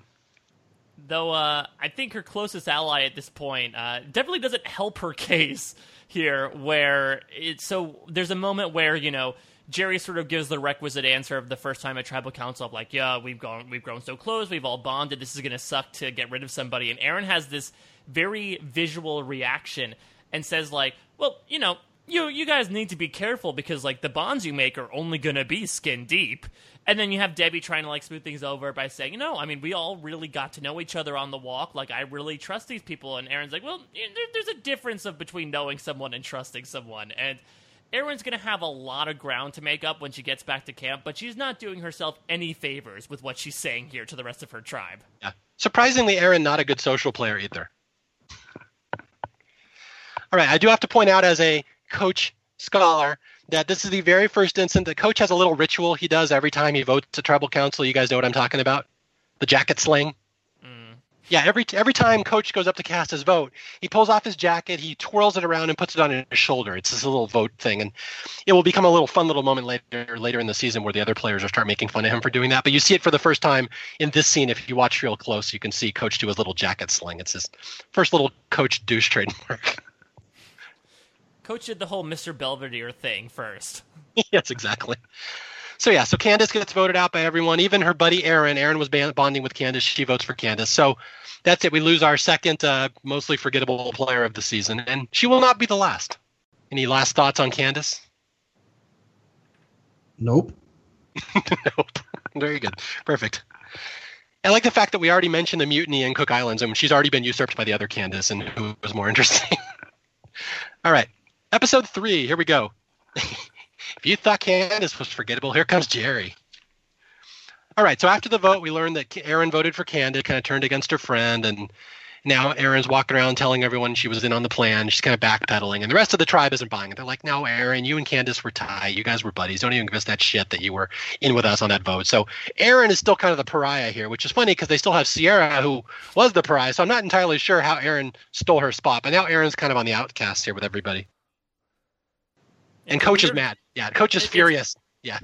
It's it's a weird like game of inches between Erinn and Sierra for the next few episodes because Timbira is going to go to this next tribal council, but it's going to be kind of an easy vote in Jerry, and then they don't go for the rest of the pre-merge, which looking back is probably a bad thing for Timbira because as soon as they get the chance, they're going to immediately start going after each other. And who knows, maybe if they had another vote to shed Brendan and like really affirm a solid alliance, things would not turn out the way they did. But yeah, at this point, it's basically Erinn and Sierra trying to outmaneuver each other of who can suck less in the challenges, essentially. Yeah, and Coach is just incensed. For some reason, Coach is furious. He hates Erinn with a passion. That he's he's like Erinn saying, "Oh, I'm, I'm with you guys. I I was never with Candace." And Coach is like, "She's insulting our intelligence." And uh, you know, Erinn made her bed. Now she has to lie in it. She will never be a part of my alliance. So Coach is you know laying down the law, right? So this Erinn and Coach thing is going to go on for quite a while. And uh, yeah, so Erinn is completely on the outs with her tribe. She is the, the black sheep, and she even tells us I have to really outperform in these challenges now because I'm screwed. I lost my only buddy Candace. Now it's just me against them. But luckily for Erinn, we're going to get Jerry's subplot where Jerry isn't feeling well. His stomach is starting is all screwed up. So apparently he's caught some of the, the strep germs that that uh, Sierra has spread around in the strep shack. So now Jerry has caught them. So Sierra's evil plan is starting to pay off the only contestant to use biological warfare. She's a mastermind. she is. yeah, she had the chemical weapons. All right.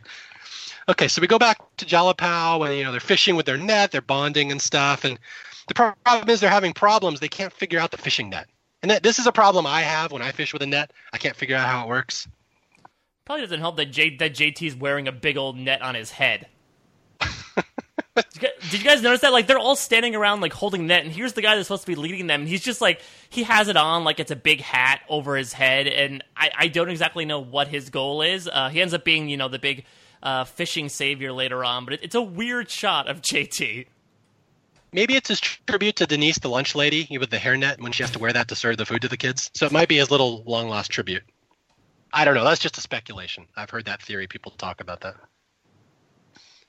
All right, so yeah, so JT is the fishing savior. They there's not a lot going on in this episode. I'm looking at my notes. I'm like, I don't have much to talk about. All right, so they JT helps them catch minnows. They use the minnows to catch bigger fish. Yay, JT's the hero. Yay, this is all we have on Jalapao. Now let's go to a challenge.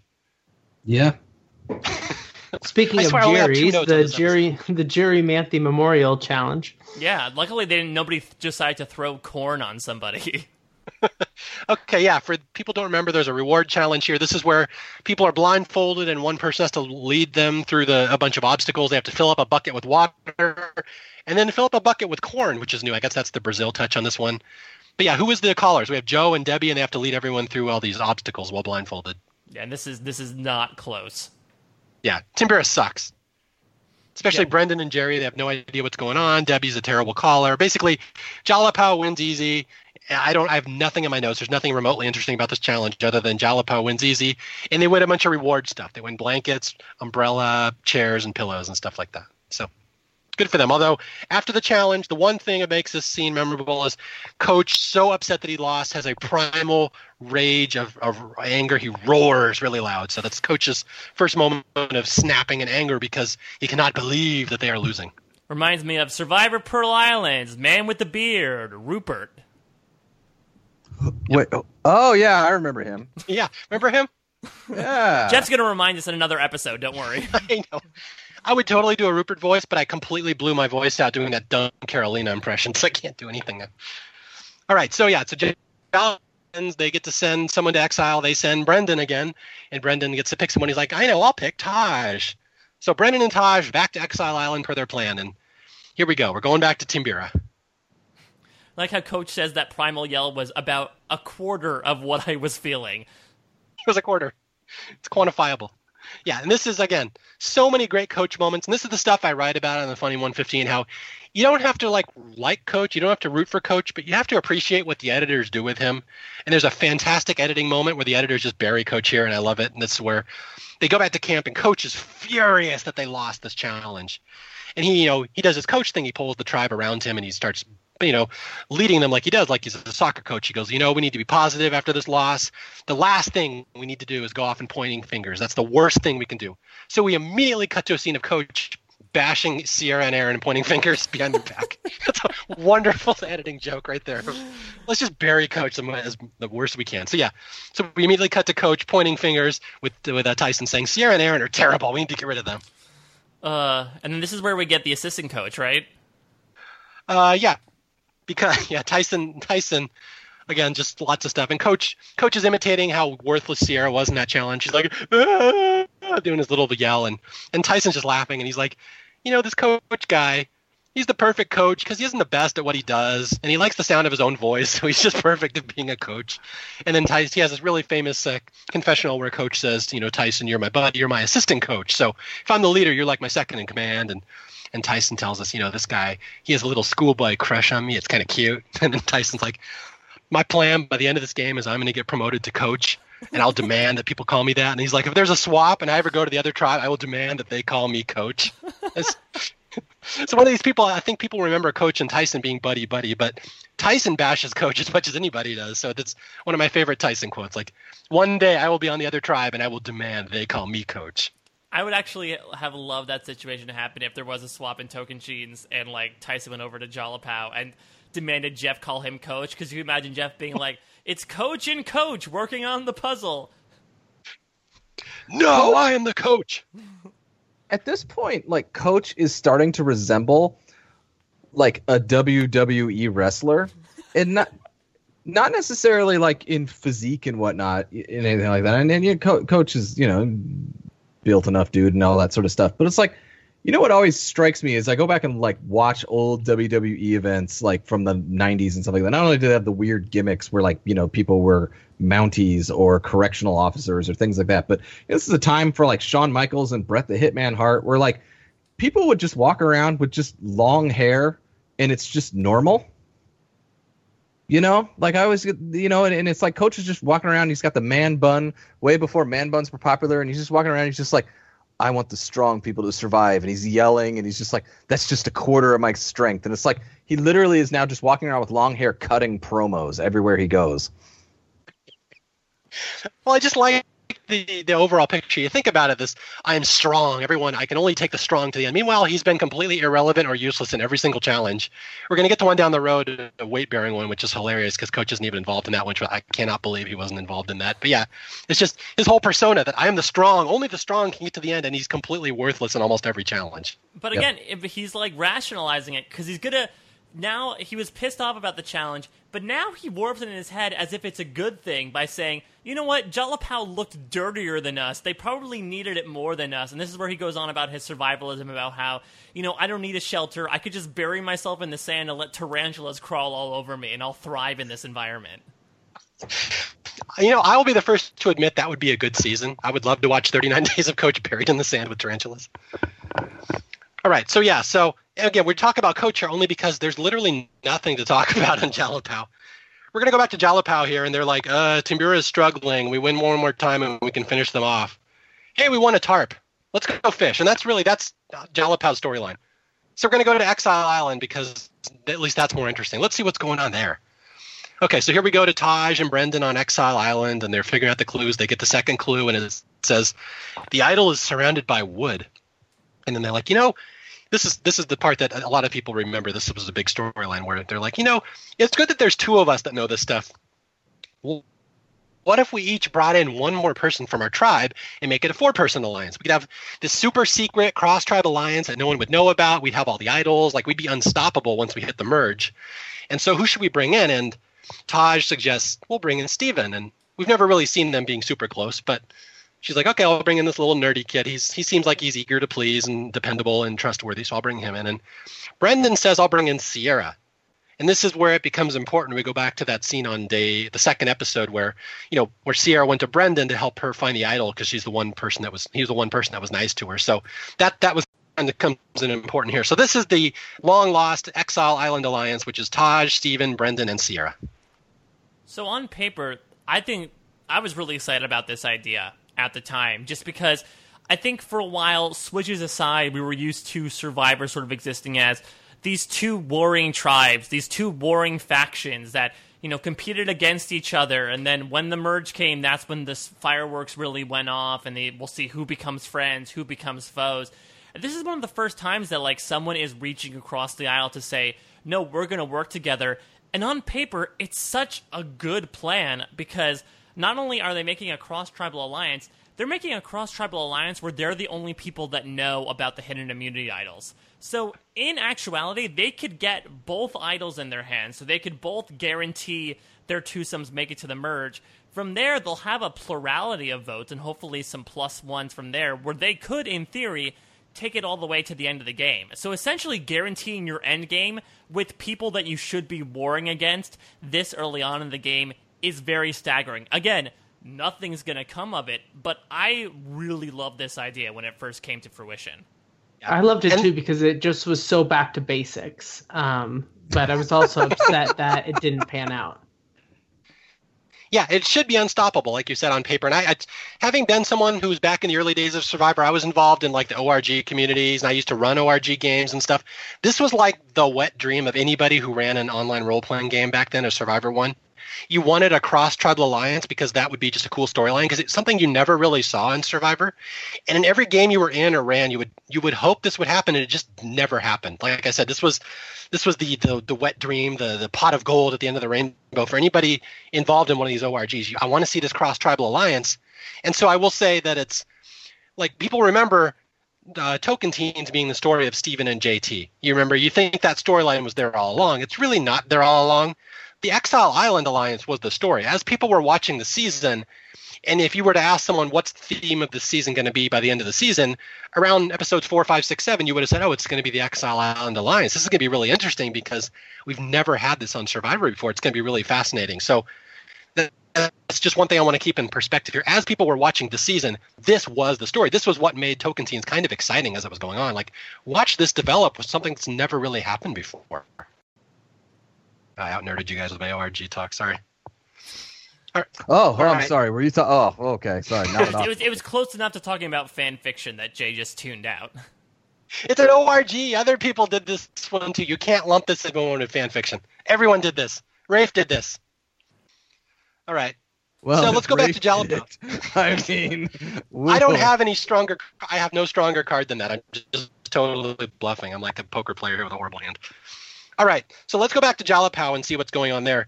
Okay, Sandy wakes up on day nine and she knows she's a sex kitten today. All right, that's all we have. Let's go to the immunity challenge. All right, so this is the episode three immunity challenge where they have to roll these big crates and spell out this spell out their tribe name and make a little staircase and go to the top. It's a famous challenge they do in other seasons as well. Is this the first time they do it though? Mm-hmm. And this, they do not uh, roll it on Rupert's toe this time, unfortunately. Damn it. All right, yeah. So the episode three immunity, the rolling of the crates, and uh, this is the challenge where you know there's a lot to happen that's being becoming important to the game. But I have to point out this is the first instance of Stephen doing his goofy ass run, where you see Stephen the way he pumps his arms. It's one, it's one of my favorite little images, and I'm it kills me that I haven't had a chance to write about it on the Funny 115. He just moves his arms incredibly awkward as he runs, and it makes him look odd. So just point that out because I'll be writing about that someday. All right, so we have uh, Timbira leads most of this challenge, but then they kind of badly blow it at the end and they choke. And Jalapao wins immunity. Thank God the boring tribe wins. Let's not. We don't want to vote them out. You can see you can see the enthusiasm for this episode leaking through as no one has anything to say about anything. I literally was thinking of something to say and I couldn't. I, so I, I wish I did. I really do. I'm sorry. like, there's nothing that's No. inherently like bad or awful. There's just like, I mean, it's like La Mina. Like, Well, what do you it's- say? It's tough because when you have the person who's going to go home say, not even when they get back to camp, after the challenge ends, Jerry says to people, I'm done. I'm through. And basically, the, the rest of this episode is going to be Jerry wants to quit, but should we vote off Erinn instead? That's the entire camp scene before we get to tribal council. Yeah, and I will say, thank God for Coach in this episode. There's literally nothing going on, and we're gonna have a great Coach scene. So I'm so excited. This is this is the scene where Coach becomes Coach in my mind. All right, you guys Well, have any well, anything yeah, why- before we go to the Chris Farley? Why, why don't you get to it? Because, I mean, Jerry is sick and Jerry wants to go home and everyone's thinking about voting off Jerry. So, all right. One of my favorites. There's no way I can get through this without laughing because this is absolutely one of my top two or three coach moments where they go back to camp and they're having the discussion who they're going to vote out, and it looks like it's going to be Jerry because Jerry's sick, Jerry's dying, and Jerry's completely irrelevant to the storyline. So, as they're talking, Erinn smiles because she's off the hook. It totally would have been Erinn, but look, Jerry's dying, so we have to get rid of him instead.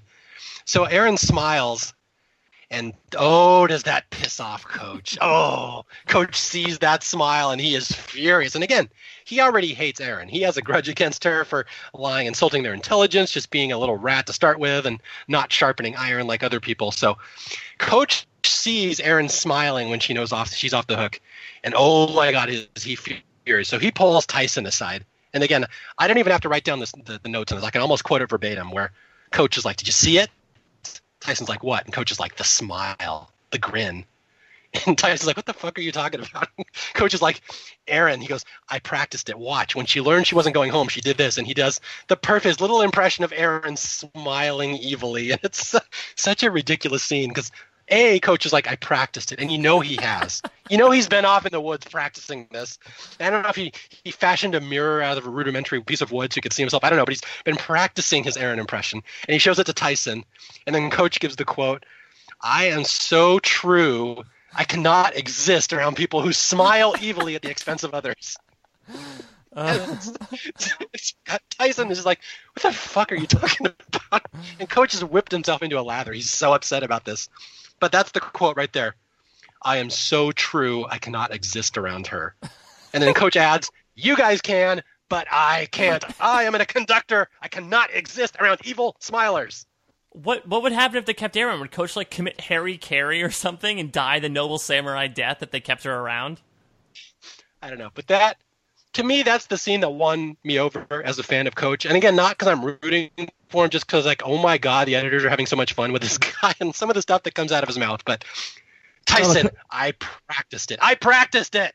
Well, uh, according to the funny115.com, it was the 40th best moment of s- version 2 of the You know why? It's because I cannot put Coach as the top 10 moments. I would just put every Coach moment in the top 10. That's where he should have been. But I just, I was, people hated Coach. You couldn't do that. I had to slowly just slowly say things about coach that were funny to maybe give myself a chance that I could sell that last entry at number one as the coach one. But yeah, this is the scene, in my opinion, where coach becomes coach, and it's just one ridiculous thing coming out of his mouth after another from here on out. I also like that Coach is the number one entry on the version two of the Funny 115, just Coach. And then number 40 is the evil Erinn smile. Number 23 is Coach doing Coach things.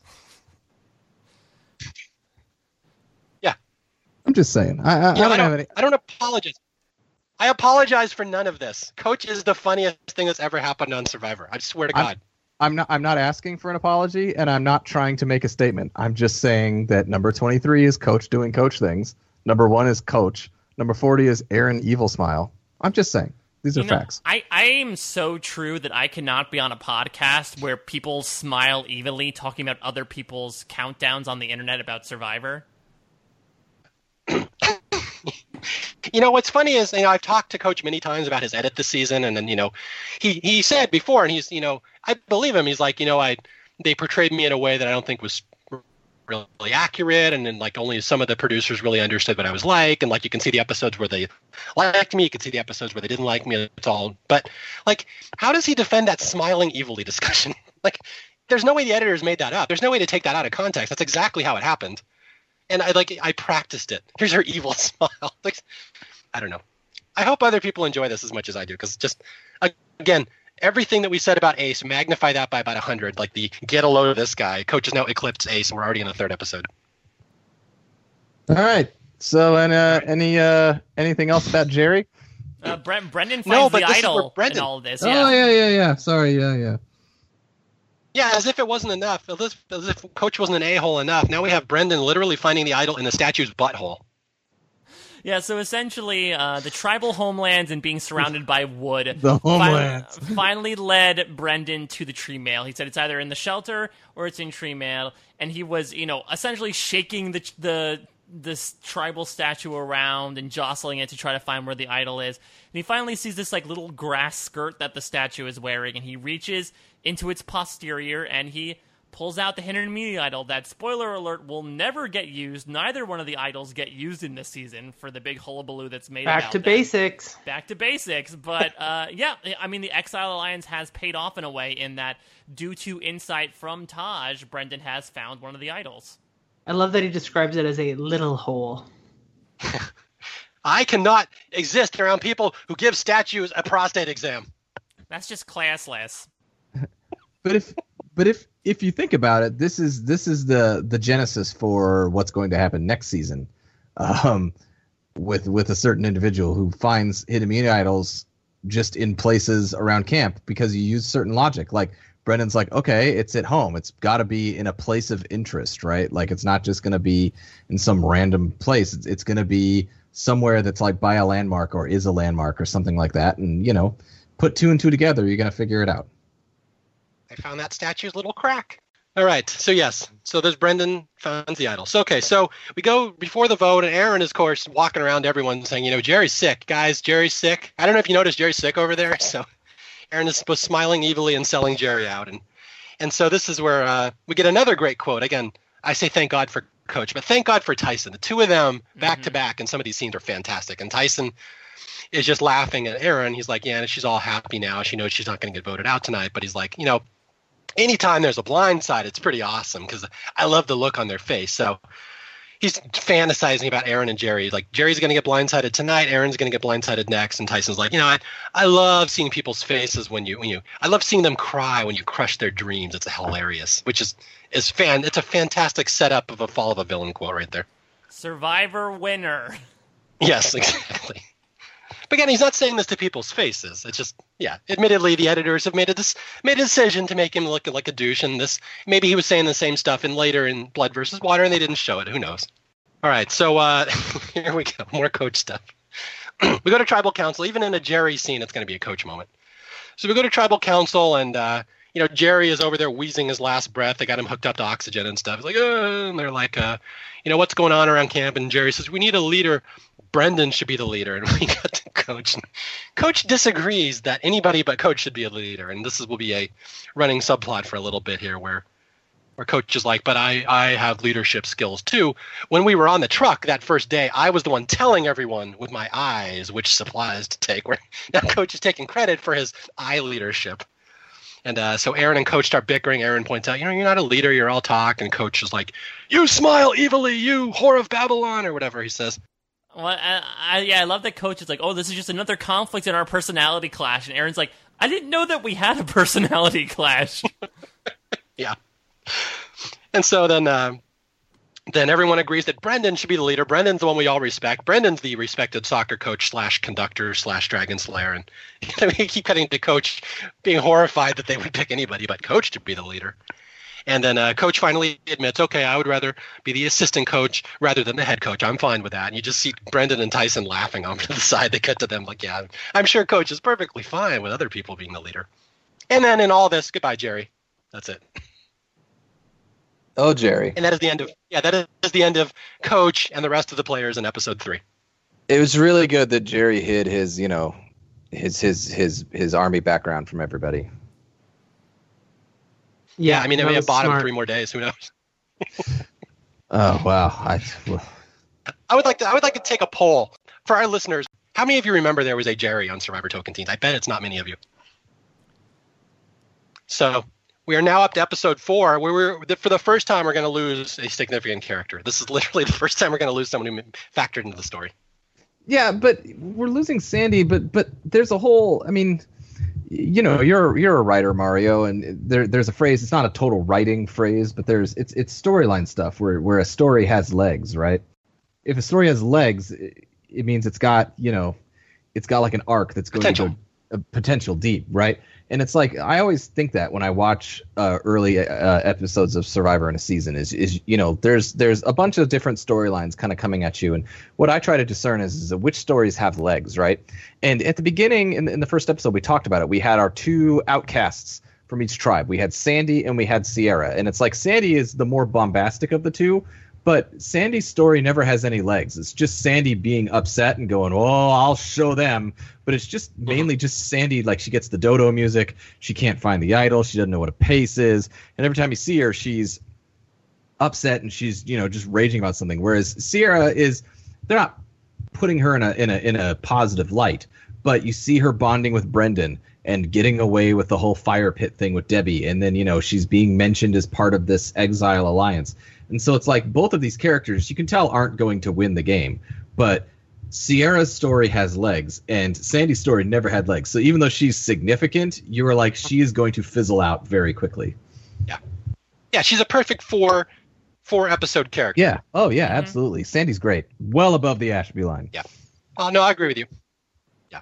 Yeah, the other three were you can make a strong case they're all well below the Ashby line. But yeah, Sandy clearly is above it, so we will do our best to honor Sandy here in a episode where Coach does many great things. All right. So we go back to camp. Tabira, apparently Timbira has a new leader now. They've elected Brendan. Brendan is going to be the leader, and Coach is not having it. Coach is still a little bothered that someone else has been elected leader of the tribe. And he comes back and he's got this quote, Well, it's a dark, sultry, sulky night. Oh. yeah, only yeah, only only coach would like sexualize a time of day. I'm gonna make love to the night. and then, but he also like he also has this habit of like calling people cancer on the tribe. First, Candace was the cancer, so they thought they excised that. Now, Erinn is the cancer on the tribe. Yeah. Well, Coach kind of started the whole oncology thing where he diagnoses cancers. So I don't know if people know that. I think I think I read somewhere that that was how he got time off from his job. Actually, that he told people he had cancer or something like that. am I making Am I making it up? I'm the cancer in this office. I need to go. I think I swear to God, someone told me that. That's how Coach got time off. He told his employer he had cancer or something. I hope that's true. If not, I just totally slighted the guy or uh, slandered him. Sorry, Coach. Okay, so Coach is still mad about Erinn. He was especially mad that Erinn at tribal council said Brendan was a better leader. Again, she's the cancer of the tribe. She would have gone home tonight, except Jerry was so weak. She smiles evilly. She's not iron. He's got a whole list. And he also goes into this whole shaquila, from what I remember, about what he thinks about Brendan becoming the leader. Well, at least five different times, Coach points out that I could lead just as well if something happened to Brendan, but he's the leader. But I can lead, but he's the leader.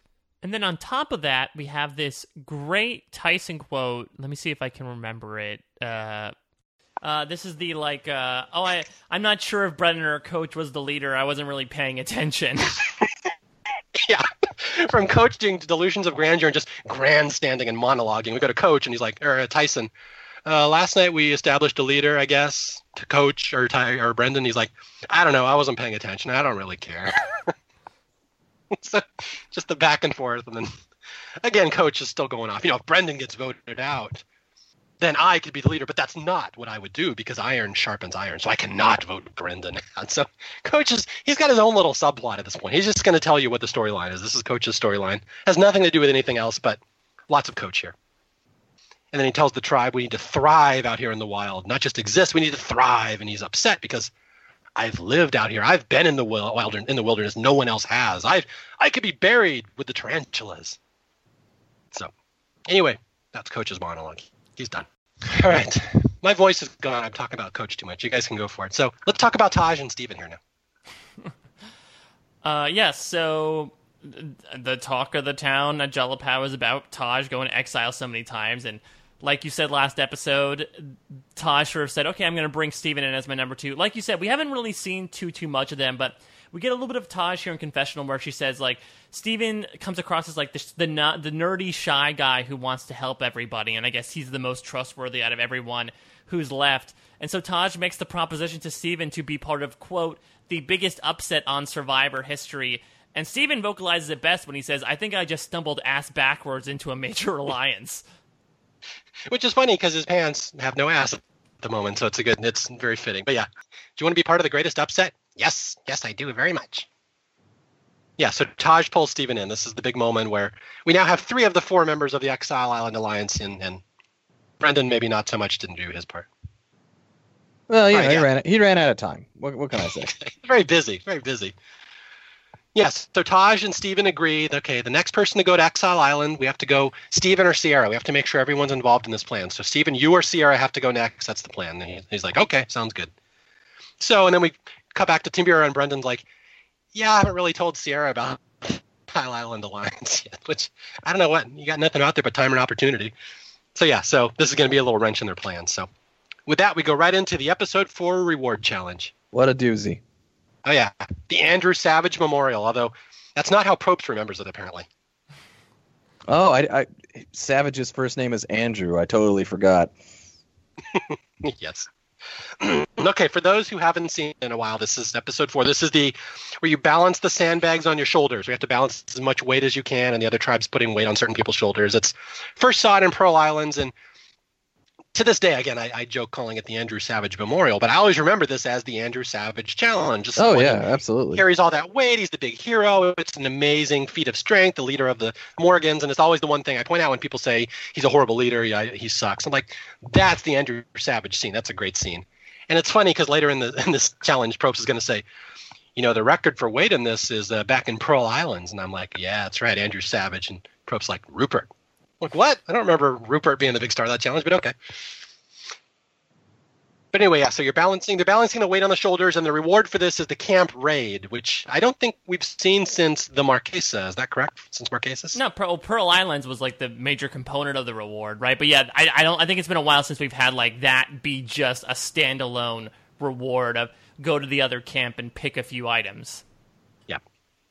Yeah, so it's a, again throwback Pearl Islands challenge with a Marquesas reward, and basically it's uh, for Jalapao we have Joe, Taj, and JT out there balancing raw weight on their shoulders, and Timbira has Debbie, Brendan, and Tyson, which I think is amazing that Coach had nothing to do with this challenge because you know, as iron sharpens iron, you know, I wish I would have seen the scene of Coach talking about how amazing he would be at this, yet somehow yes. backing out of it. I know That's we don't get any kind. Of, I know we don't get any coach throwing a fit, which I feel like did happen. Like there's no way it didn't. No, because you know what coach would be. Coach would like, listen, I could do that. I'm great at lifting weights, but you need someone to place the sandbags in perfect precision to make sure that Jalapao falls. I'm, I'm, I'm going to whisper things in their ears. I'm going to use mental manipulation to get JT to drop his weights early. So this is really where you need to put me.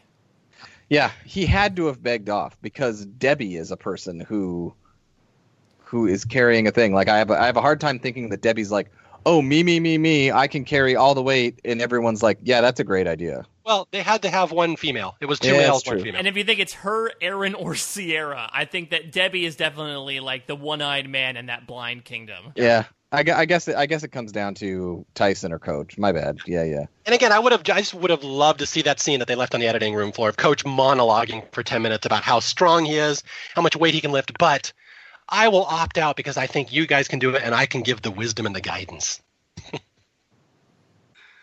so anyway, yeah, Coach has nothing to do with the the Savior challenge, which I think is hilarious. All right, so yeah, so they all stand out there and they uh, get the rocks put on their shoulders, and the first one out is Brendan. Brendan goes down at 220 pounds, which Probst points out was the record that Rupert, the man with the beard, set back in Pearl Islands. I don't know why he felt he needed to describe the qualities of Rupert. I, I know that it's you know it's been five years since Rupert has appeared on the show, but I feel like the the fire there was still burning pretty bright. That you don't need to describe his facial characteristics for us to remember who Rupert was. Yeah, remember that Remember- guy with the pearl with the tie dye? Remember him? Remember, remember beard tie dye was a horrible reward for Israeli survivor. Yeah, that guy. Yeah, that was awesome. That's Probst doing the Chris Farley show. All right, so yeah, so Brendan goes out first, and then Do you Tyson remember goes when out. Rupert? Yeah. Do you remember when Rupert was like, you know, uh, like a good tradable commodity on Survivor? Like Rupert did this thing. Oh shit! Well, Rupert did it. Oh well. Oh my god. He built the best shelter in Survivor history. Do you remember when he was an answer on a Pringles chip? Yeah, that was awesome. Yeah, so Brendan's out first at 220, and then Tyson goes out at 140, and coach is like, I so could have done at least 160. So yeah, so it's basically Debbie against Jalapao, which you're like, well, this isn't going to be close. And then all of a sudden, the Jalapaos all go out, where JT drops at 220, where he ties the record with Rupert, and then Joe just suddenly drops out of nowhere. So it really comes down to Debbie versus Taj, and it's kind of a cool challenge. And it's it looks like it's gonna be close, and then Debbie drops. So Taj, the big star, wins immunity for the Jalapaos. And but- and she has a really really classy moment here though, where she's like, "Listen, I got to give it up to Debbie," and she like actually runs over to hug Debbie. And again, in a season that's about a lot of like cross mingling between tribes, even though they never swap, that's that's an interesting moment coming from someone who, again, is a pretty major part of the first part of the season. Yeah, no, I think that's a cool moment. It just And- Taj wins, and the first thing she does is congratulate the loser, which is a really nice, neat moment. Well, and I remember from this moment, I don't know if it was in Jeff Probst's like interview after you know the episode. I can't remember exactly what the press agreement was back then, but I remember this question came up about that moment happening, and Jeff said that you know Mark Burnett from the beginning really maintained he wanted to have not that much mingling between the two tribes. Obviously, we see that in the first season a lot, but I think after that, he really wanted to keep them separate and to not have moments like this. But he said this was a moment that like it happened so organically and naturally that they let it happen because it was such a touching moment for everyone then, even though that's not something that the show really you know lets happen that much. They really try and want to try to keep these tribes separate and competing against each other. And the other thing, you know, that they cut out the second part of the scene where Taj whispers in her ear, "You know, we're digging a fire pit. We're going to have a beach party tonight." And Debbie's like, "Beach party!" Cool. All right, so yeah, so with uh, Jalapao winning the tribe, they get to pick someone to go to Exile Island, and they pick Sierra. And they're like, and it's and, and if you are following the Exile Alliance story, it's like, oh my God, Sierra doesn't know about the Exile Island. She's gonna mess the, the alliance. She's gonna mess it up. So they pick Sierra to go to Exile Island, and Sierra says, okay, I pick Taj. And so it's like, all right, so crisis averted because Taj will just explain it now. So it's like, well, that didn't go anywhere. Uh, There's a fun moment here where Taj is the one to vocalize, like, "Okay, we're gonna try, let's let, let's have Sierra try it out." And Sierra says, "All right, well, I'm gonna return the favor." And Taj says, "Oh, you witch!" But you could tell there's like a slight smile in her voice, if that makes sense. Of like, "Oh, thank God that this plan is going along." Because if she had picked like JT or someone, who knows how things could have gone differently. Yeah, absolutely. It's like, well, I guess that little plot, the the little plot twist went nowhere. All right, so we go back to Timbira and JT and Joe are the ones that come over to raid, and I don't like the way this raid is done. I remember in Marquesa it's a lot more fun because you know it's in front of everyone and both everyone sees everyone there and it's all frantic and stuff. And in this one, it's not like that at all. JT and Joe just kind of saunter over and shake hands and everyone hugs and like it's it's not quite as big a deal as the Marquesas one was.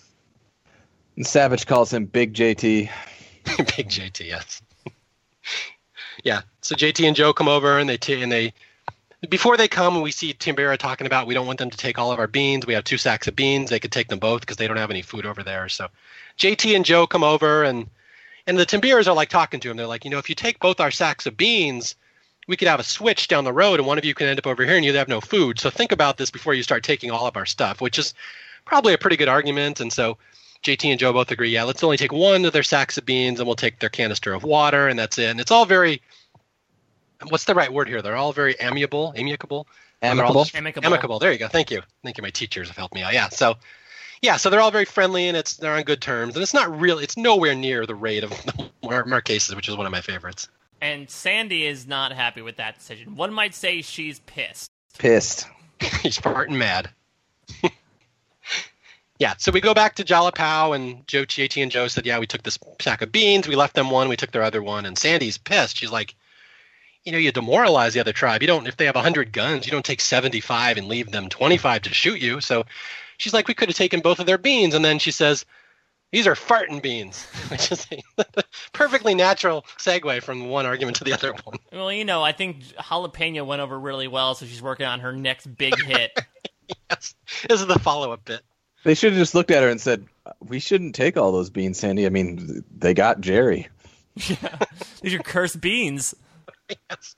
Actually, that's what Timbira should have said. They're like, listen, one of our guys had to go out because he was he ate these beans and they they didn't work well on his stomach. Do you really want to try your luck with that? All right, so so we start going back to uh, Jalapao, and Jalapao's talking about, uh, you know, it's it's uh, it's annoying having Sandy around. She repeats everything. She say one thing and it gets a laugh, and then she repeats it three more times. Which, funnily, we've caught on, caught on as well. That seems to be what Sandy does. So uh, kind of what yeah, we so do. Kind of what we do on historians too. We say something What? funny and What? we just say it a lot. Jay fucking hates the Mormons. All right. Oh my god. All right, yeah. So, uh, so yeah, Sandy is still on the outs with the Jalapao. She hasn't fit in. She's known that, and now she says, "Well, Sydney's the one that needs to go." And it's like, who the fuck is Sydney? We've never seen a Sydney on the season. And they're like, Sandy's like, you know, she flirts with everyone. She wears JT's boxer shorts. She rubs up against them. She gives them massages. She's so beautiful, and she has all the guys wrapped around their finger. And she's like, she needs to go. That one's trouble. And what's the quote here? Sandy has a if they're planning to oh, she says yeah sydney's always taking off her bra around people and walking around with no bra and she doesn't like it and sandy's like you know if they're planning to vote you off you better be pulling off more than a bra you better be pulling off some panties or something which is, is your sandy quote i was surprised that wasn't the quote of the episode the title of the episode you better pull off some panties or something And that was the workshopped joke. What was it like going into it? I know. That's polished. The polished version, like a rock. All right, so we go to Exile Island with Sierra and, and Taj, and they get more tree mail, and Taj figures out, oh, okay, so the idol is back at tree mail. That's where it is. And Brendan's already found it, so he hasn't confirmed that to her. And then Sierra and Taj is like, so, uh, uh, Sierra, you've been having some interesting discussions with Brendan, I bet, back at camp. Sierra's like, no, I'm sick. And then Taj's like, well, you haven't talked to Brendan? No, I'm sick. Strep throat. Thanks, guys. And then Taj, so Taj has to fill her in, and Sierra's like, okay, that sounds cool. So all that drama about Brendan not telling Sierra comes absolutely becomes meaningless. Sierra's like, yeah, this is cool. All right, I'm in Exile Alliance now. So there we go. Yeah. All right. Yeah, let's talk about Naked Tyson. All right. Yeah, thank God. Let's get to Coach or Tyson to do something to save this season. Let's keep it going. Okay. We go back to Timbira and we get a confessional where uh, they say, you know, today is a relaxed, fun day. No work. We're just going to hang around and, and just joke around and have fun. So Tyson's interpretation of that is to put on a loincloth instead of his pants so his naked ass cheeks are hanging out and run around and do a little tribal dance like he's a tribesman in a racist old 1950s movie, which everyone laughs and they love it, except Erinn. Erinn doesn't find this amusing. Everyone else is cracking up, and Erinn's like, I'm having a hard time bonding with these people. I just don't find them funny. I'm not really fitting in. And then we get the scene where she tells us that she just had a horrible breakup right before she came out here, and she's not really in the mood. And this is like a dark time in her life, and she's just really not feeling it. It's not really fitting in with anybody. So Did she have a relationship with like a tribesman, and that's why Tyson dancing around like really strikes a chord with her? I think so. Yeah, she's triggered. I think that's that was it. I don't know, but yeah, it's I'd, I'd actually forgotten this scene was in here where Erinn kind of gets a little moment where she says, you know, she's had this horrible moment in her life and she's now just trying to get over it, and maybe she shouldn't have come out here so soon or something. And then, of course, who do we have to be completely sympathetic to Erinn in her time of need? Then cut to the tribesman himself, Tyson, saying like, "Yeah, you know, I haven't really talked to Erinn. Uh, we haven't really had any one on ones, uh, but I think it'd be she'd have a fun freak out if I voted her out. Tyson should be a counselor. He should be a youth counselor. All right, so we're going into the episode four immunity challenge. This is uh we go to the okay, this is the immunity challenge where they get puzzle pieces and they have to they have to run out, they have to run the zigzag pattern out into the in through the brush, grab these puzzle pieces, untie them, bring back, and they, it's a one of these crossing zigzag paths where you run in front of other someone else's path and you could collide with one another. And it's very similar, and I know Paul will appreciate this to the one in Africa where Kim Johnson just falls ass down as hard as she can face first. Amazing challenge. Too bad we didn't get any of that. Then I'd be talking about how this is the top three season for me. yeah. So yeah, the Kim Johnson Memorial Challenge where they crisscross in the dirt, and then uh, we get to see Stephen's weird arm girly run again.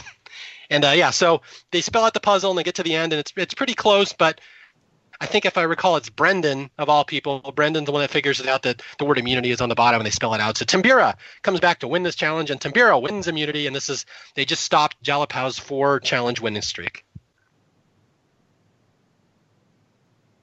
Wow, and we have nothing to add. Here we are, the joys of Tocantins. I, I actually fell asleep in this challenge. I'm not gonna lie. I like literally fell asleep and had to rewatch the end of this episode. I, w- I would say again, outside of like these little moments, like the coach stuff and some Tyson confessionals and the JT Stephens stuff. Yeah, we're we're we're a little bit like going through the motions here.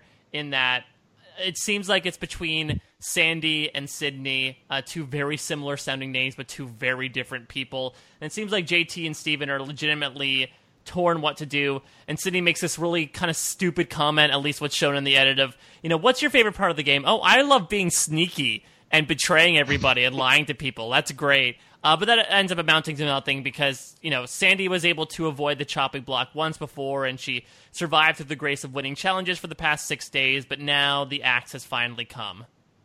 Yeah. Yeah. So in, in one fell swoop, we take out Sandy and we build up the reason Sydney's going to get voted out soon. Yeah, I I don't think that I, I wouldn't say that our lack of of of, of anything really to say about it is, is necessarily a stain on it in, in the sense that it's bad. It, it just is. Like it, it's fine. And I think it also goes to what I was talking about with the aloofness, where I, I don't know if it's good storytelling or, or anything like that, but everything just seems very logical for the most part. I mean, Coach isn't, you know, like I get that fact. What? Everyone's sort of reasons at this point for doing things. is just they're showing you, they they do a thing. They're showing you they do a thing, and nothing is super revolutionary or groundbreaking or like incredible good television. It's just oh, there's a thing that happened. Oh, here's another thing. It happened, and you know they're just sort of going through it.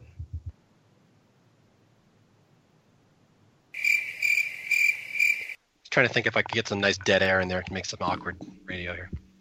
I'll, I'll, I'll put a I'll put a cricket in there in post. Hey, so you with know. that, we lose Sandy. Yeah, we lose Sandy in her story arc. That, as Jay pointed out, it was strong, but it really ended about as far as it could have gone. And we lose, up to this point, the most major character we lost. And, and again, she's one. I think she's a lot of fun. When I was watching this season, and I don't think a lot's going on in these first four episodes, other than for the most part the Exile Island Alliance or Coach and Tyson. But Sandy would be my fourth. Sandy was pretty interesting. I thought she had some fun moments, and I really appreciated her when she was around. I, I can't say she should have been around much longer, but for a four episode character, I thought she was about as good as you can get. Yeah, there's a moment in the first tribal council where Jeff just asks Sandy, like, Sandy, you a little crazy? And Sandy says, Oh, I'm a lot of crazy. And I think that's just a great representation of, of Sandy in that she's very brazen, but she absolutely knows it between uh, the fart and beans and her reaction to uh, being one of the first people cast off of the tribe. I feel like it couldn't have gone to a better person on Jalapao. I don't know if you would get the type of reaction out of anybody else, maybe like Stephen or Taj, but Sandy's by far the best person from a character perspective to do that. She was never long for the game, but I'm happy that we were able to get sort of the maximized potential out of her in these four episodes. Yeah, the vote off was probably one of the best things to happen to Sandy. Not not necessarily in the game, but just she became a, a fixture and, and something happened to her that we got to focus on her quite a bit. Can you imagine the horrifying reality when Paul's having a nice nap and he wakes up and he immediately sees the crazy old lady get voted out? Like that's that's a double whammy, Paul. I'm sorry. It's quite sad, and this was like spoiled for me because I remember this night that it aired. I was actually ba- doing some babysitting, and um, I remember I got a text like so. I, I was recording the episode I was going to watch when I got home, and remember I got a text like like right around when the episode ended from my brother's friend that just said, "Ha ha, dumb Sandy," and I was like, "Oh, that must mean she got out." the inner workings of the Montana minutia. I, every time I get a good Montana story, I love them. Right, very advanced, you know, language skills. also, so, it's, it's funny to think about Sandy as a bus driver, and I, have had uh, in my teaching career, I've had a couple times where I've had to be with young children on a bus, and um, Sandy's not the craziest bus driver that I've seen, so uh, it's kind of scary. I'll turn this damn bus around right now. Chris Farley and uh, what is that? Billy Madison. Mm-hmm. All right, so uh, I, I, th- I, think I actually I read Sandy's bio. She doesn't. She's not a bus driver for school kids, right? She like is a union driver or something. She does. She works yeah, at night. She says. Sure. Yeah, I mean they wouldn't let her around kids, to be honest. I'm I'm, I'm intrigued, Paul. The pre-show stuff for Sandy in that preview was what did she show a lot of her personality then too, or was it like a big surprise when this came out in the very first episode? Oh no, that was definitely. I mean, she, she was exactly how she was. The, the one thing they were really they were hyping up that didn't really come to fruition was the fact that they said she swears like a sailor, like she swears and cannot stop swearing, which we never really saw that. You know, she was pretty PG the whole time she was on the show. But I mean, Jeff said right away, like Sandy will be one of the first people out. It's really sad because she's the older woman and she's kind of crazy, but that's just kind of the way it is. So it was kind of like, you know, we got it all except for the major cussing. You know, I would say it doesn't surprise me that she would swear and then repeat the same swear word three times, since that's what she does. Right. all right, and with that, I think we have uh, officially eulogized the first four episodes of Survivor Tocantins. All right, let's give a big hand. And I think that's all. Yeah, I think that's all we had planned to do tonight. Uh, we were trying to this this season has short less episodes than other seasons, so we're trying to break it into three parts. So we're trying not to go too far into any any one uh, block of episodes per podcast. So I think we're just going to do four on this one. And do you guys have anything else to add about what we just talked about? Very back to basics. I think yeah, I think our podcasting just kind of reflects like how the season is. Like we're not sitting here complaining like, oh, this season's like not good, but like this podcasting experience very much mirrors the way I feel about the season. Where I just don't have a strong connection for it. I don't have a lot to say about it, and especially because I'm not like the biggest coach fan, I, it's just hard for me to to find little nuggets. I mean, there's some little ones in there, but it mostly revolves around Coach and and Tyson. So um, we'll see in this next set of episodes if there's more um, intrigue to talk about. But I mean, it was pleasant to talk about. It. It's not a horrible like season or flawed game or anything like that yeah, there's not a lot of unpleasantness. It's not nasty. It's not like mean spirited. It's not a bad season. It's just not something I have a lot of affinity to, other than thank God there's a coach in my life I can write about now.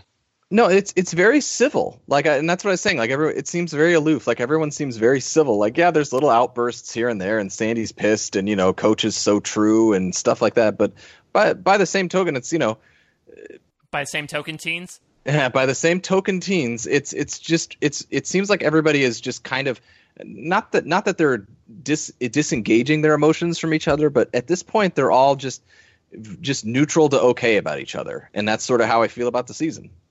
I think the next two episodes, you know, we're gonna finish up the pre-merge. Obviously, uh, we're gonna see maybe the one blemish on JT's perfect edit this season and looking back on how things went with Spencer and how they handled, you know, gunning for Spencer. Uh, from what I remember, I think that comes off not so nice in retrospect. And then we're going to get rid of Sydney. But I feel like the things start picking up when we get to the merge and we finally get these two groups to start interacting where unfortunately we sort of like get rid of the chaff from the wheat stalk of Jalapao once we end up with Taj and Stephen and JT now interacting with Tyson and Coach and Erinn and Sierra. So I'm excited for that. I don't know if we're going to get through the Brendan boot or the Tyson boot, but things, at least from my point of view, these have been like for me enjoyable episodes so far, but things definitely pick up and turn around once we get to the merge and these Timbira people really start going after each other. Yeah, and there's the uh, also the little matter of Coach going to Exile Island at some point down the road. Oh no, that we're gonna part three might be as long as our part three of Gabon because I'm assuming we're gonna spend an hour at least talking about that final five episode. I'm gonna dissect it like the fucking JFK assassination. I'm gonna have little charts and graphs, and we'll go through the whole scene. That that's where I put my mic on mute and just you know take a nap. You can say that. You can bash me. I don't care. I get to talk about Coach. Mute yourself. Go away. Let me talk. Okay. Fucking Mormon hater. All right. That's not even funny. yes, it is. It's funny. Yeah, Sandy taught us. He just repeats something until it's funny. Exactly. I'm polishing the joke. This is my network. This is my uh, workshopping. Oh boy. Dum dum dum dum dum. All right. So I think that's it. Uh, I want to uh, thank everyone for stopping by. Thank you, Coach. It's been nice having you help out here. And uh, we will be back for part two of uh, Tocantins. Anybody have any other closing remarks? Nope. Mm-mm. All right. They're not the greatest color man in the world for nothing. All right. As always, I'm Mario Lanza, and I'm telling you with my eyes to stick around and send us an email if you have any comments. Survivorhistorians at gmail.com. Uh, I'm Jay Fischer, and I totally love that Major League reference, by the way. I'm Mike Bloom, and I'm currently searching for a man tiara. That's what we're talking about, right? I really wasn't listening. I'm Paul, and I'm still pissed. And this is the Dragon Slayer, Coach Benjamin Wade. Paul, this is a game where you have to socially integrate. Integrate with the group. Helicopter, helicopter, helicopter. Okay, and I can sign off with the only way I was possible to end this episode. David Murphy, let's have sexy time. All right, talk to you guys later. Thanks a lot. Bye.